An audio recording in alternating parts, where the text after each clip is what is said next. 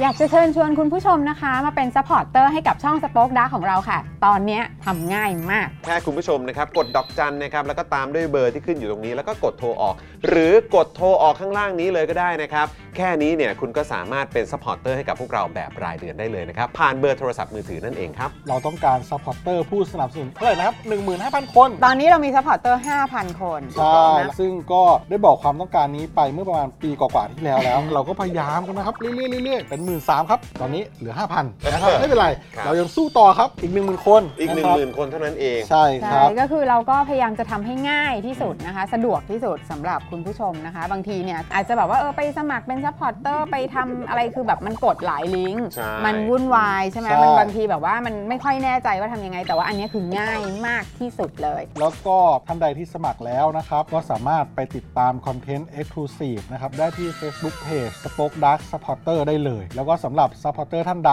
ที่เป็นผู้สนับสนุนอยู่แล้วทาง YouTube หรือ Facebook นะครับก็สามารถทักแชทเข้าไป บอกว่าเป็น Supporter อยู่แล้วอยากเข้ากลุ่มลับ Exclusive สำหรับผู้สนับสนุนเท่านั้นนะครับ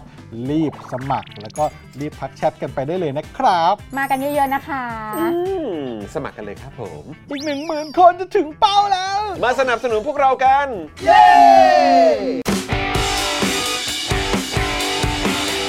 Daily Topics กับจอห์นวินยู สวัสดีครับคุณผู้ชมครับ ต้อนรับทุกท่านนะครับเข้าสู่ Daily Topics Exclusive นะฮะประจำวันนี้เลยนะครับ วันที่ 11 กันยายน 2566 นะครับ คุณผู้ชมครับนะฮะวันนี้อยู่กับผมจอมินยูนะครับ และแน่นอนนะครับ อยู่กับอาจารย์วินัยด้วยนะครับ สวัสดีครับสวัสดีครับโอ้ยจอมสวัสดีพูดครับขึ้นมาเพิ่งรู้วันนี้ September 11 พอดีนะ เออ ใช่จริงด้วย ผมถึงว่าสิผมเปิดเอ่อ YouTube เมื่อเช้านี้ จะเช็คข่งเช็คข่าวดูนั่นดูนี่อะไรอย่างเงี้ยแล้วก็มีขึ้เหมือนนเตือนแบบเออเหมือนแบบคล้ายๆ ย้อนรำลึกเหตุการณ์นะฮะโศกนาฏกรรมโอ้นานมากนั้น2001 ใช่ 2001 ตอนนั้นอาจารย์วินัยเอ่อ ยังยังยังรู้สึกจะกลับมา summer กลับมาพอดีใช่ไหมใช่เออกลับมาพอดีใช่ไหมครับใช่เออใช่แล้วกลับไปบรรยากาศเป็นยังไงบ้างโอ้โหกว่าจะผ่าน security ได้โหดมากใช่ไหมใช่โหดมากเลยนะครับใช่นะใช่ฮะโอ้โหอะก็วันนี้เป็นวันครบรอบเนาะเออนะฮะแล้วก็วันนี้พิเศษด้วยเพราะว่าเป็นการแถลงนโยบายอะนะของเอ่อรัฐบาลอ้าวเหรอวันนี้เหรอเอ่อคุณเศรษฐาทวีสินนะครับนะแล้วก็เอ่อพักเพื่อไทยแล้วก็พักร่วมรัฐบาลต่างๆนะครับ เอ่อเริ่มกันไปแล้วเนาะนะครับแล้วก็เห็นบอกว่าก็จะมีการอภิปรายกันนะต่อเนื่องยาวกันไป ดูทรงแล้วเท่าที่ไอรอเขานับชั่วโมงมาเนี่ยประมาณ 14 ชั่วโมง 14 ชั่วโมงเออนะตอนทีแรกก็คุยกันว่า เอ๊ะวันนี้เราควรจะไลฟ์แบบยาวๆไหมจบอาจารย์วินัยไปแล้วเดี๋ยวเราแบบว่าเราไลฟ์กันยาวๆเลย เอาให้ครบแบบ 14 ชั่วโมงไปเลยอะไรอย่างพลัเงี้งยเยอะมากนะเออนะฮะแต่ว่ามาดูอีกทีอืม ไม่เป็นไร เดี๋ยว Daily Topics มาแบบปกติแล้วกันอ่านะครับแต่วันนี้น่าจะได้ขยี้เยอะพอสมควรนะคุณผู้ชม เดี๋ยวคอยติดตามกันนะครับเช้านี้เราก็อยู่กับอาจารย์วินัยนะครับกับ Exclusive กับอาจารย์วินัยนั่นเอง ซึ่งนะฮะอะก่อนอื่นเลยคุณผู้ชมกดไลค์กดแชร์กันก่อนนะครับวันนี้เนื้อหาของเราเนี่ยต่อเนื่องจากคราวที่แล้วแล้วก็ต้องเป็นประโยชน์กับคุณผู้ชมมาก ๆ อย่างแน่นอนนะผมคิดว่าอย่างนั้นนะเพราะว่าวันนี้อาจารย์วินัยก็จะมาพร้อมกับตัวอย่าง มุมมองที่น่าสนใจที่มันเชื่อมโยงกับตอนคราวที่แล้ว เพราะว่าคราวที่แล้วเนี่ยเราคุยกันเรื่องของเอ่อทฤษฎีเกม อ่าอ่า ใช่ไหมฮะ แล้วเราก็ตอนช่วงท้ายอะเออคุณผู้ชมด้วยผมด้วยก็แอบสงสัยเหมือนกันว่า เออ ถ้าเกิดว่า เราเอาทฤษฎีเกมเหล่านี้เนี่ยมาประยุกต์ใช้กับชีวิตประจำวัน หรือชีวิตของพวกเราทุกคนเนี่ยมันจะสามารถทำได้ไหมแล้วมันจะทำได้ยังไงเออพอจะบอกวิธีได้ไหมหรือว่ามีตัวอย่างไหมอะไรอย่างเงี้ยอาจารย์วินัยบอกว่าหมดเวลาหมดเวลาพอดีแล้วอาจารย์วินัยบอกเออก็น่าสนใจนะ เดี๋ยวครั้งต่อๆไปถ้ามีโอกาสเดี๋ยวหยิบเอาประเด็นนี้มาคุยกันเลยดีกว่า แล้วก็ดูเหมือนว่าอาจารย์วินัยจะอดใจไม่ไหว เอาให้มันต่อเนื่องเลยแล้วกันไหนๆก็ไหนๆแล้วก็ดีนะเป็นซีรีส์ไงอ่าซีรีส์ทฤษฎีเกมอ่าเออก็ดีเหมือนกันนะครับ วันนี้เดี๋ยวเรามาคุยกันนะคุณผู้ชม วันนี้ประเด็นน่าสนใจมาก แล้วผมคิดว่าตัวอย่างที่หยิบยกมาเล่าให้คุณผู้ชมฟังอะผมว่ามันน่าจะเป็นประโยชน์กับคุณผู้ชมด้วย เพราะฉะนั้นเนี่ยก็เอ่ออันดับแรกเลยฝากคุณผู้ชมกดไลค์กดแชร์กันก่อนนะครับนะฮะแล้วก็กดเลข 8 รัวๆให้กับอาจารย์วินัยด้วยนะครับนี่เพิ่งเดินทางกลับมาจากต่างประเทศนะอ่าไปทำงานมาใช่ไหมครับเอครับอนะเครื่องฮะลงตีสองเมื่อคืนตีสองคุณผู้ชม ได้ข่าวว่า delay อ่า delay ครับ delay ใช่ไหมฮะเครื่อง delay ครับครับเอ่อก็เลยถึงบ้านบ้านตีสามจากจากจริง ๆ แล้วคือต้องถึงกี่โมงฮะเอ่อห้าทุ่มครับ จริง ๆ แล้วเครื่องต้องลงที่เนี่ยใช่ห้าทุ่มห้าทุ่มใช่แต่ดีเลย์กลายเป็นว่าออกจากที่นั่นตอนห้าทุ่มป่ะห้าปทุ่ระมมาณครึ่งห้าทุ่มครึ่งด้วยเที่ยงคืนน่ะโอ้จริโหงๆอะฮะแล้วก็เอ่อมาถึงตีสามนะครับสิบโมงครึ่งวันนี้นะครับก็ไม่อยู่กับคุณผู้ชมนะเออนะครับเพราะฉะนั้นก็ปรบมือให้กับอาจารย์วินัยหน่อยนะครับโอ้โหจัดเต็มมากๆเลยนะครับแล้วก็ฟิตสุดๆ แล้วแถมวันนี้มีสอนต่อไหมเนี่ยไม่มีครับไม่มีนะโอเคครับโอเค ไม่งั้นก็จะยอดมนุษย์เกินไปเออนะครับกลับบ้านไปพักผ่อนอ่าแล้วก็อยู่กับน้องคริสด้วยก็ดีเหมือนกันนะครับกับอ่าคุณศรีภรรยาด้วยนะครับอ่าคุณโอบิกนะครับบอกว่าสวัสดีค่ะนะครับคุณอาคาริ ฟังทฤษฎีเกมต่อค่ะนะฮะคุณนันทวัฒน์หรือว่านันทวุฒิเนี่ยผมไม่แน่ใจแถลงนโยบายอยู่ครับ 2 จอเลยทีนี้โอ้โหเออโอ้โหฟิตมากเลย ดีครับให้ความสำคัญกับบ้านเมืองนะเออนะครับ คุณทีบิวนะครับรัวเลข 8 มาเลยนะ คุณวิชิตาด้วย คุณ I Love King Kong นะครับบอกว่ากำลังฟังคุณไหมฟาดอยู่เลย อ๋อ คุณสิริกัญญานี่กำลังอภิปรายอยู่แล้วครับเนี่ยนะฮะสวัสดีคุณธนาโนนด้วยนะครับ อืม นะฮะเอ่ออาจารย์วินัยแบบมองว่ายังไงบ้างอะเอ่อพอมีรัฐบาลใหม่แล้วทุกอย่างมันน่าจะดีขึ้น เยอะไหมเยอะไหมหรือยังไงมันก็น่าจะดีขึ้นอยู่แล้วเออในฐานะนักเศรษฐศาสตร์เออมองแบบคร่าวๆแล้วกันอ่ามองคร่าวอ่าก็เมืองไทยก็เศรษฐกิจไทยก็ค่อนข้างลำบากมายาวพอสมควรเหมือนกันครับเพราะว่าอ่า ก็ก็ปัจจัยหลาย ๆ อย่างเพื่อนบ้านเราก็มาแรงใช่ไหมครับอืมแล้วก็ในแง่การลงทุนเนี่ยบางทีอ่าต่างชาติเขามองว่าจะลงทุนที่ไหนเนี่ยอืมความดึงดูดของประเทศไทยก็อาจจะน้อยลงน้อยๆลงอืมอืมอันนี้ก็เป็นเรียกว่าปัญหาระยะยาวนะครับครับซึ่งมันก็เอ่อเป็นใครก็คงแก้ยากอืมอ่าอืมก็ก็อืมคิดว่าต้องต้องหาวิธีอ่า ระยะยาวทำยังไง ประเทศไทยถึงจะกลับมาดึงดูดแบบว่าน่าสนใจน่าตื่นเต้นอืมอืมแต่ว่ามันก็มันมันก็มันก็ลำบากนะครับอืมรัฐบาลก็คงทำได้อ่าในในวงแคบๆอืมอาจจะมีการแบบว่ากระตุ้นระยะสั้นในพวกนโยบายที่จะพยายามทำให้เกิดความเอ่อ สู้ซ่าขึ้นมาแต่มันก็มันก็ส่วนใหญ่ก็ฟังดูมันน่าจะเป็นเรื่องช็อตเทอมมากกว่าอืมที่จะมองยาวๆ ว่าทำยังไงเมืองไทยถึงจะกลับมาแบบว่าอืมแข็งแกร่งน่าสนใจในในสายตาเอ่อนักลงทุนต่างชาติอืมอืมเพราะฉะนั้นคือเอาเอาง่ายๆ ก็คือจากมุมมองคิดว่าถ้าจะให้แบบฟื้นตัวระยะยาวเนี่ยอาจจะยังไม่ง่ายสำหรับรัฐบาลนี้ครับครับแต่ว่าถ้าเกิดว่าจะทำอะไรที่มันระยะสั้นตอนนี้เนี่ย ก็คิดว่าเออมันก็อาจจะช่วยได้ครับก็เห็นออเห็นความพยายามส่วนใหญ่ก็จะเอ่อก็มอง มองช็อตรันกันอยู่อืมอ่าครับอืมครับอืมซึ่งก็ก็เข้าใจครับครับครับอืมนะแต่ว่าระยะยาวนี่ก็อีกประเด็นหนึ่งนะครับนะครับเดี๋ยวก็ต้องว่ากันนะครับ แต่อีกหนึ่งอย่างที่ผมรู้สึกประทับใจมากเลยนะครับ วันนี้นะฮะก็คืออาจารย์วินัยใส่เสื้อ Daily Topics ด้วยนะฮะอ่าคุณครับผู้ชมอันนี้ขอแนะนำนะครับว่าครับผมโอ้โหใส่ดีมากนะครับโอ้โหขอบคุณครับอาจารย์วินัยตื่มใส่ตอนเช้าแล้วก็โอ้ฮะเดินไปไหนมาไหนมีแต่คนชมนะครัเฮ้ยจริงเปล่าอ่คือประสบการณ์ผมนี่มีแค่สองครั้งเท่านั้นครับที่แบบพอใส่เสื้อเดินไปไหนแล้วมีคนแบบเฮ้ยชูมืออะไรเงี้ยเออเออเออเออเออครั้งแรกนี่คือตอนตอนอยู่นิวยอร์กทำงานอยู่นิวยอร์กแล้วก็เอาเสื้อเอ่อ vote for Pedro มาใส่บวคือคือเอ่อเพโดรไหนฮะเอ่ออันนี้เป็นจากเรื่องอ่า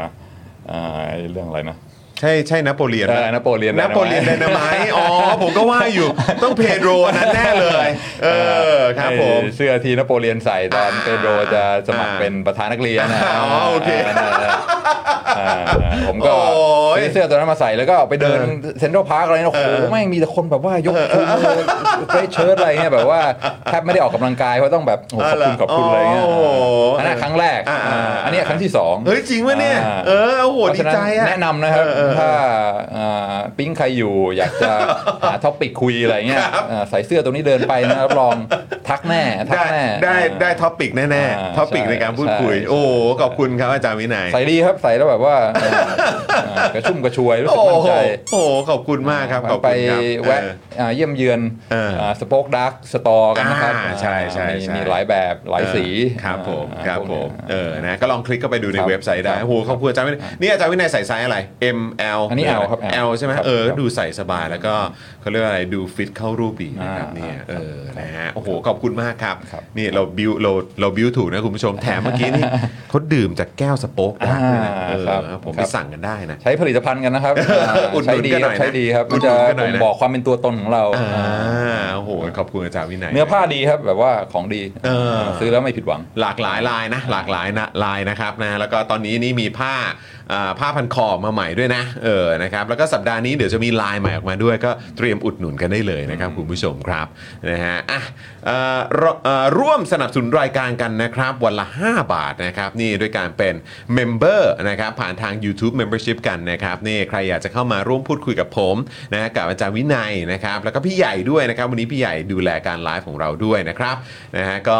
อ่าสามารถมาร่วมอ่า เป็น member กันนะครับนอกจากจะเป็น member กันแล้วเนี่ยนะครับแล้วก็พูดคุยกันในรายการเราแล้ว ตอนช่วงเย็น หรือว่าตอนช่วงที่มีรายการ Daily Topics เนี่ยกับผมกับคุณปาล์มแล้วก็พิธีกรท่านอื่นๆเนี่ยก็สามารถคอมเมนต์พูดคุยกันได้นะครับเพราะฉะนั้นอันนี้ก็เป็นอีกหนึ่งช่องทางในการสนับสนุนพวกเรา หรือว่าจะเป็น supporter ทาง Facebook ก็ได้นะครับหรือจะเป็นท่อน้ำเลี้ยงให้กับพวกเรา ผ่านทางการผูกไว้กับบิลโทรศัพท์รายเดือนได้ด้วยเหมือนกันนะครับดอกจัน4 8 9 9 1 2 4 1 1 แล้วก็โทรออกนะครับนะหรือว่าอยากจะเติมพลังด้วยความเสน่หาให้กับพวกเราก็ได้ด้วยเหมือนกันนะครับคุณผู้ชมนะฮะนี่ด้วยความเสน่หาเสน่หาเออเสน่หาเสน่หานะครับนะแบบว่าอ่าถ้าถ้าปลื้มปลื้มเออใครเป็นพิเศษก็เติมพลังให้คนนั้นก็ได้เอ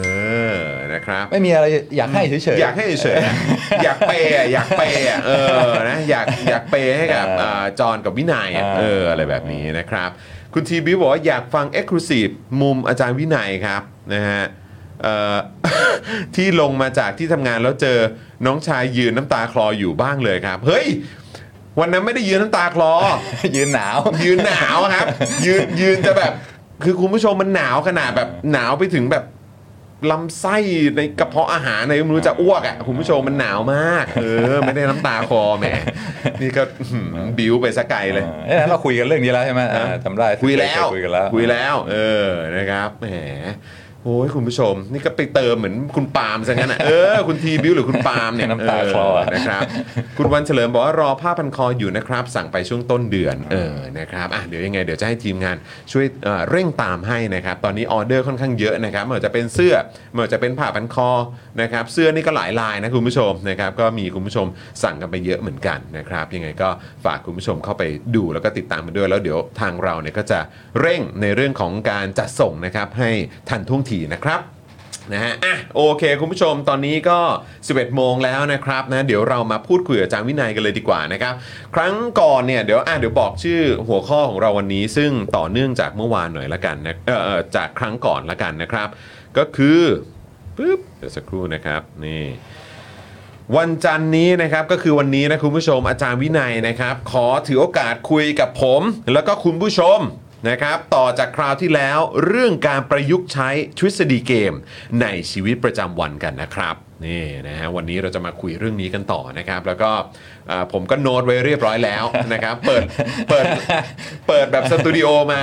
อาจารย์วินัยมานั่งปุ๊บผมก็ทวนกับอาจารย์วินัยเลยว่ามีอะไรบ้างอ่าเออหรือว่าโดนถามแน่ อยู่แล้ว อยู่แล้วแล้วก็คุยเรื่องนี้กันอ่าเออนะครับเราควรจะทวนกับคุณผู้ชมหน่อยไหมครับครับว่าดีครับว่าดีครับมีอะไรบ้างครับสำหรับเอ่อทฤษฎีเกมครับครับนะครับอะก่อนอื่นคร่าวๆก่อนทฤษฎีเกมนะฮะที่ มันมันใช้ให้เป็นประโยชน์ได้อย่างไร อืมอืมอืมก็คราวที่แล้วให้พูดอ่าเชิงแบบว่าอ่ารูปภาพใหญ่ใช่ไหมครับว่าส่วนประกอบของเกมมีอะไรบ้าง ครับ แล้วก็ถ้าอยากจะเปลี่ยนเกมเนี่ยอ่าอันนี้คือมาจากที่เราพูดเรื่องซูเปอร์ดีลกันใช่ไหมครับครับที่อาจจะเป็นเกมการเมืองว่าจะดีลกัน คนเราเอ่ออ่าพรรคการเมืองอะไรต่ออะไรจะรวมรวมกันได้เป็นรัฐบาลเนี่ยก็ต้องมีการแลกเปลี่ยนอ่าใช่ไหมครับก็ก็ก็ก็เป็น เรียกว่าอ่าอ่าสามารถเอาทฤษฎีเกมมาประยุกต์ใช้ได้นะเพราะว่าแน่นอนก็แต่ละฝ่ายก็มีอ่าสิ่งที่ตัวเองต้องการใช่ไหมฮะอ่าแล้วก็ต้องใช้ต่อรองแลกเปลี่ยนกับอีกฝ่ายหนึ่งแล้วถ้ามาร่วมมือกัน แล้วก็คล้ายๆ สามารถทำให้เกิดอาการอ่าอ่าผลลัพธ์ที่เป็นวินวินได้ มันก็อาจจะเป็นผลลัพธ์ที่ที่ที่ที่หลายฝ่ายอ่าได้ประโยชน์ แต่ว่าถ้า แบ่งเค้กกันไม่ลงตัวอะไรเงี้ยอ่ามันก็ไม่สามารถที่จะเจรจาจับมือกันได้สุดท้ายมันก็ก็แพ้ด้วยกันทุกฝ่าย อันนี้ก็คือเกม theory อ่าซึ่งเป็นเกม theory แบบดั้งเดิมใช่ไหมครับครับเกม theory สมัยใหม่ที่เรามักจะได้ยินเนี่ยไอ้ beautiful mind อะไรพวกเนี้ยคือมันแข่งกันครับคือ win lose ฝ่ายหนึ่งชนะอีกฝ่ายหนึ่งแพ้อะไรเงี้ยอ่าของจอห์น a นชใช่ไหมแต่ว่าทฤษฎีเกมแบบดั้งเดิมเนี่ยเขาเรียกว่าเป็นเป็น cooperative game theory คือเกมอ่าทฤษฎีเกม ที่มีทั้งเอ่อการร่วมมือเอ่อแล้วก็การแข่งขันในเวลาเดียวกันอ่าเพราะฉะนั้นก็คือก็ก็จะเอาเอาเอาแนวคิดพวกนี้มาลองประยุกต์ใช้ดูแต่คราวนี้ก็อาจจะถอยออกมาจากเรื่องเรื่องการเมืองเรื่องอะไรเงี้ยแล้วก็ครับมาอ่าดูอ่าการประยุกต์ใช้ในชีวิตประจำวันอะไรอย่างนี้มากกว่าอืมอืมอืมอันนี้ก็น่าสนใจจริงๆนะครับครับ เพราะว่าคือบางทีเราอาจจะคิดว่าเฮ้ยแบบไอ้เรื่องพวกนี้มันใช้ได้กับแบบอะไรอะแบบ การต่อรองการเมืองการทหารเอ่อเอ่อการเมืองอ่าการต่อรองทางธุรกิจอ่าการทหารอ่าอย่างเดียวหรือเปล่าอ่าการปกครองคนอืมอืมการปกครองหรือว่าการดิวกับเอ่อผู้มีอำนาจอะไรแบบนี้นะครับ แต่จริง ๆ แล้วเนี่ยเราก็อาจจะสามารถปรับมาใช้ กับชีวิตประจำวันได้ด้วยเหมือนกัน ใช่ใช่เออนะครับคือมันมันไม่ได้จำเป็นว่าจะต้อง fix ไว้กับเรื่องใหญ่ใช่ๆเท่านั้นใช่นะครับใช่นะใช่ ซึ่งเดี๋ยวเราจะมาทวนกันหน่อยนะคุณผู้ชมนะคราวที่แล้วจดเลคเชอร์เอาไว้ไหมเออนะฮะ โอ้จริงครับวันนี้ประทับใจมากแบบเดินเข้ามาปุ๊บจอนหยิบกระดาษขึ้นมาแล้วก็ไหนลองมา ทวนทวนนิดนึงทฤษฎีทวนนิดนึงเลยเพราะว่าใช่ใช่รู้แน่ว่ามาแน่ใช่ใช่แล้วก็อีกอย่างก็คือแบบรู้สึกว่าเออแบบอะเดี๋ยวเราไปกันทีละตัวปุ๊บเนี่ยนะครับแล้วก็ไหนเราจะได้เห็นภาพชัดเจนมากขึ้นนะครับนะแล้วก็เอ่อคุณผู้ชมเองเวลาติดตามเนี่ยก็จะได้แบบเออสามารถติดตามได้แบบว่าไปพร้อม ๆ กับพวกเราด้วยนะครับอะแต่ว่าคุณทีบิวครับซูเปอร์แชทเข้ามาบอกว่าเป็นกำลังใจให้อาจารย์วินัยกับพี่จอนครับผมโอ้ขอบพระคุณครับ ยินดีครับผมนะฮะแล้วก็ใครมาแล้วก็แสดงตัวกันด้วยนะครับคอมเมนต์กันเข้ามาทักทายอาจารย์วินัยกันได้นะครับ แล้วก็เดี๋ยวในแต่ละท่อนแต่ละตอนนะครับที่เราพูดถึงทฤษฎีเกมที่สามารถเอาไปประยุกต์ใช้กับชีวิตประจำวันได้เนี่ยคุณผู้ชมก็แชร์เข้ามาได้นะนะครับว่าเออในไลฟ์สไตล์ของคุณผู้ชมเนี่ยสามารถหยิบเอาพวกนี้ไปใช้ได้หรือเปล่า เออแล้วก็อาจจะยกตัวอย่างให้ดูก็ได้นะครับแล้วก็เดี๋ยวตอนช่วงท้ายเดี๋ยวเราอาจจะหยิบยกเอาเอ่อคอมเมนต์ของคุณผู้ชมเนี่ยมาพูดคุยกันด้วยอืมเออนะครับครับความเห็นคุณผู้ชมมีค่านะครับสำคัญมากๆ อยากให้คอมเมนต์กันเข้ามาเยอะๆนะครับนะแล้วก็ไม่ต้องเขินไม่ต้องอายจัดหนักจัดเต็มได้เลยนะครับ ใครที่ดูอยู่แล้วยังไม่ได้เป็นเมมเบอร์แต่อยากแสดงความเห็นเนี่ยก็สมัครกันเข้ามาแล้วกันนะครับอืมนะฮะอะโอเค คราวก่อนเนี่ยเราพูดถึงเอ่อเหมือนเป็น จะใช้คำว่าอะไรเป็นเป็นตัวย่อใช่ไหมฮะอ่าเราใช้คำว่าเป็นตัวย่ออ่าใช่ไหมตัวย่อตัวย่อตัวครับ ย่อนะครับที่เป็นเหมือนแบบเอ่อส่วนต่างอ่าๆนะฮะที่เกี่ยวข้องกับทฤษฎีเกมนั่นเองอ่าอ่านนะครับอ่าซึ่งเอ่อถ้าจำกันง่ายๆ เป็นภาษาอังกฤษเนี่ยก็คือ parts นั่นเอง ซึ่งก็คือองค์ประกอบนั่นเองพาสคือส่วนประกอบอ่า นะครับนอกจากจะเอ่อเป็นเป็นคำที่จำได้ง่ายแล้วเนี่ยก็จะทำให้เราเห็นภาพได้ว่าสิ่งต่างๆ เหล่านี้มันคือองค์ประกอบของอืมเนี่ยแหละอืมการที่จะเอ่อใช้เจ้าทฤษฎีเกมตัวนี้อ่าอ่าน นะครับ parts นะครับ P A R T S นั่นเองนะครับ เราจะทวนกันหน่อยเนาะอ่าครับเออครับ ไปกันทีละตัวนะครับ แล้วเดี๋ยวเราก็มาดูตัวอย่างกัน แล้วก็มาดูคำแนะนำมาจากวินัยครับว่า เออ เราจะประยุกต์ใช้ยังไงนะครับ P ครับนะฮะ P ก็คือ players players ใช่ไหมครับอ่าอะผู้เล่นอัเราเราเอ่อผู้เล่นก็คือแบบผู้ที่มีส่วนอ่า ใน มีส่วนได้ส่วนเสียในเรื่องนั้นอ่าสามารถที่จะ ทำให้อ่าผลลัพธ์ของเกมเปลี่ยนแปลงไปได้ใช่ไหมอืมอ่าครับมีผมมีมี action มี strategy ที่สามารถเปลี่ยนอ่าอ่าเปลี่ยนผลลัพธ์ของเกมได้อืมอ่าอืมคือ players มีใครบ้างๆครับผมนะฮะครับในในในเวลาสอนกับนักเรียนอ่า MBA นี่ก็จะบอกว่า players ก็ต้องมองให้กว้างนะใช่ไหมไม่ใช่ว่าเป็นแค่คู่แข่งอ่าทางอ่าทางการค้าบางทีคิดพูดนึกถึง player ก็นึกถึงแต่คู่แข่งอะไรเงี้ย อืมอืมอืมอืมอ่าแต่ว่าความจริง player มันมันต้องกว้างกว่านั้นครับต้องมองถึงลูกค้าด้วย ลูกค้าก็เป็นเพลเยอร์ด้วยที่เราต้องมีปฏิสัมพันธ์ด้วยใช่ไหมลูกค้าเขาก็มีเอ่อความต้องการของเขาแล้วก็เอ่อเขาก็สามารถที่จะทำให้เราเอ่อชนะหรือแพ้ได้เหมือนกันอืมนะเอ่อลูกค้าไม่พอก็ต้องคิดถึงซัพพลายเออร์ด้วยใช่ไหมซัพพลายเออร์ก็คือเอ่อเอ่อเราก็จำเป็นต้องพึ่งพาซัพพลายเออร์ด้วยครับเพราะฉะนั้นก็เขาก็เป็น player ในเกมนี้เหมือนกันครับอืมรวมทั้ง บางทีไม่ใช่มองแค่คู่แข่งณปัจจุบัน แต่ว่าคู่แข่งในอนาคตที่อาจจะกระโดดเข้ามาร่วมแข่งขันในตลาดของเราด้วย อันนี้ก็ต้องก็ต้องมองด้วยว่า แม้ว่าเขาจะยังไม่กระโดดเข้ามา แต่ว่าเอ่อมี potential ที่เขาจะมาเป็นคู่แข่งเราได้ในอนาคตใช่ไหมอันนี้ก็ต้องมองก็เป็นผู้เล่นด้วยแล้วก็เอิ่มที่น่าสนใจมากอันนึงก็คือ ไม่ใช่มองแต่คู่แข่งต้องมองคู่เสริมด้วย คู่เสริมอะครับอ่าคู่เสริมเรียกว่าอ่าอ่าอ่า complementers อืม ก็มองง่ายๆก็คือว่าถ้าสมมติว่าเราอืมทำฮาร์ดแวร์เนี่ยใช่ไหมฮาร์ดแวร์เราถ้าไม่มีซอฟต์แวร์ดีๆ มาใช้ร่วมกันเนี่ยอืมฮาร์ดแวร์เราก็ขายไม่ออกอืมใช่ไหมเพราะฉะนั้นก็คือว่าถ้าเราทำอย่างเช่นว่าเครื่องเล่นเกมอะไรเงี้ยอ่ามันก็ต้องมีเกมดีๆ มามาเล่นบนแพลตฟอร์มของเราด้วยอืมเพราะฉะนั้นถ้าเราสามารถดึงดูดให้คนมาพัฒนาเกมเพื่อใช้สำหรับอ่าแพลตฟอร์มของเราเนี่ยมันก็ทำให้อ่าอ่าอ่าแพลตฟอร์มของเราเนี่ยประสบความสำเร็จมากยิ่งขึ้น เพราะฉะนั้นพวกคู่เสริมที่จะมาทำให้อ่าสินค้าหรือบริการของเราเนี่ยมันมีคุณค่ามีประโยชน์มากขึ้นเนี่ยนี่ก็ต้องต้องต้องคิดเหมือนกันว่าทำยังไงถึงจะสามารถดึงดูดคู่เสริมพวกนี้เข้ามาเพื่อสร้างความแข็งแกร่งให้เราได้อ่าอ่าเพราะฉะนั้นก็ต้องก็ต้องมองอย่างอย่างรอบด้านใช่ไหมครับว่าผู้เล่นมีใครบ้างอืมแล้วก็แต่ละคนเนี่ยเขาอาจจะอ่าอ่ามีความต้องการอะไรอืมเขาอาจจะทำยังไงที่เอ่อจะตัดสินใจเล่นเกมยังไง เพื่อให้เราเอ่อ ชนะหรือแพ้เนี่ยก็ต้องก็ต้องมองอย่างมองอย่างรอบด้านโอ้โหครับผมแค่เรื่อง player นี่ก็โอ้โหเราก็ไปกันได้เยอะเลยนะเนี่ยแล้วก็เอออันนี้ดีนะคุณผู้ชมเพราะว่าเดี๋ยวเราก็จะได้แบบว่ามาคุยกันว่าเฮ้ยจริง ๆ แล้วแบบแบบอะอย่างเดี๋ยวแต่เดี๋ยวเราเราค่อยมาตรงนี้นะ ก็คือหมายความว่าถ้ามองเกมเนี่ยเออคือทฤษฎีเกมเนี่ยเออเราเราจะมองแบบเอ่อจากมุมต่างๆของแต่ละแบบเอ่อ มุมของไลฟ์สไตล์ของแต่ละคนนะอืมอย่างไรอืมนะจะเป็นที่ออฟฟิศอืมที่งานที่บ้านอ่าอ่าอ่าอ่าใช่ไหมฮะหรือว่าแบบอาจจะเป็นเอ่อคู่แข่งอะไรต่างอืมๆที่อยู่ในชุมชนอะไรก็ตามอืมก็คือสามารถมันได้หมดเลยนะอืมอืมหรือแม้กระทั่งแบบว่าในเกมกีฬาการแข่งขันอะไรต่างอ่าๆมันก็สามารถใช้ได้ด้วยเหมือนกันนะอ่าอ่าเออนะครับแต่เดี๋ยวเรามามาดูอีกทีจะได้ขยายให้ชัดเจนมากขึ้นว่า เออ พอใช้คำว่าทฤษฎีเกมอะ เออแต่พอเอาไปใส่ในแต่ละบริบทหรือในในแต่ละเอ่อประเด็นน่ะเออเราจะมองอย่างไร แล้วก็จะเอาเอ่อไม่ว่าจะเป็นส่วนประกอบองค์ประกอบต่างๆ ของพาสเนี่ยไปใส่กับอืมอะไรบ้างอืมนะครับนะอะอันต่อมาก็คือ A ครับ added values ครับอืม added value ก็คืออมอ่าผู้เล่นแต่ละคนเนี่ยอ่าอ่าเวลาเขามาร่วมเกมเนี่ยเขาเขาทำให้ขนาดของของเค้กมันใหญ่ขึ้นอืมแค่ไหน ถ้าสมมุติว่า ผู้เล่นอ่ามาร่วมเล่นแล้วปรากฏว่าโอ้โหเค้กมันใหญ่ขึ้นเยอะอืมอันนั้นก็แสดงว่า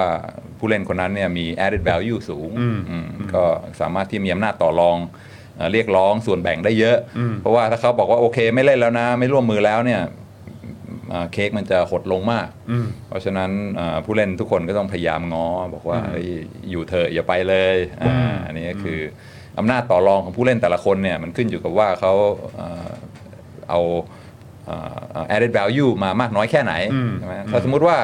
อยู่หรือไปก็ไม่ได้แตกต่างกันใช่ไหมอันนี้ก็คือเป็นแค่ตัวแถมอืมซึ่งอ่าคงจะไปเรียกร้องขอผลประโยชน์อะไรมากไม่ได้อืมอ่าแต่ว่าถ้าถ้าไม่อยู่เนี่ยเสียหายหลายแสนอืมอันเนี้ยก็สามารถที่จะจะต่อรองเรียกร้องอาได้ได้ค่อนข้างเยอะใช่ไหมอันนี้ก็ในธุรกิจก็เหมือนกันใช่ไหมถ้าสมมติว่าอ่าเรามีซัพพลายเออร์รายสำคัญรายเดียวที่แบบเราจำเป็นต้องอาใช้อ่าวัตถุดิบจากคนนี้ แล้วก็หาซื้อจากที่อื่นไม่ได้ยากมาก เพราะว่าเป็นของหายากอะไรเงี้ยใช่ไหมซัพพลายเออร์คนนั้นก็เรียกว่ามีมี added value สูงอืมอ่าเขาก็สามารถที่จะอ่าอ่า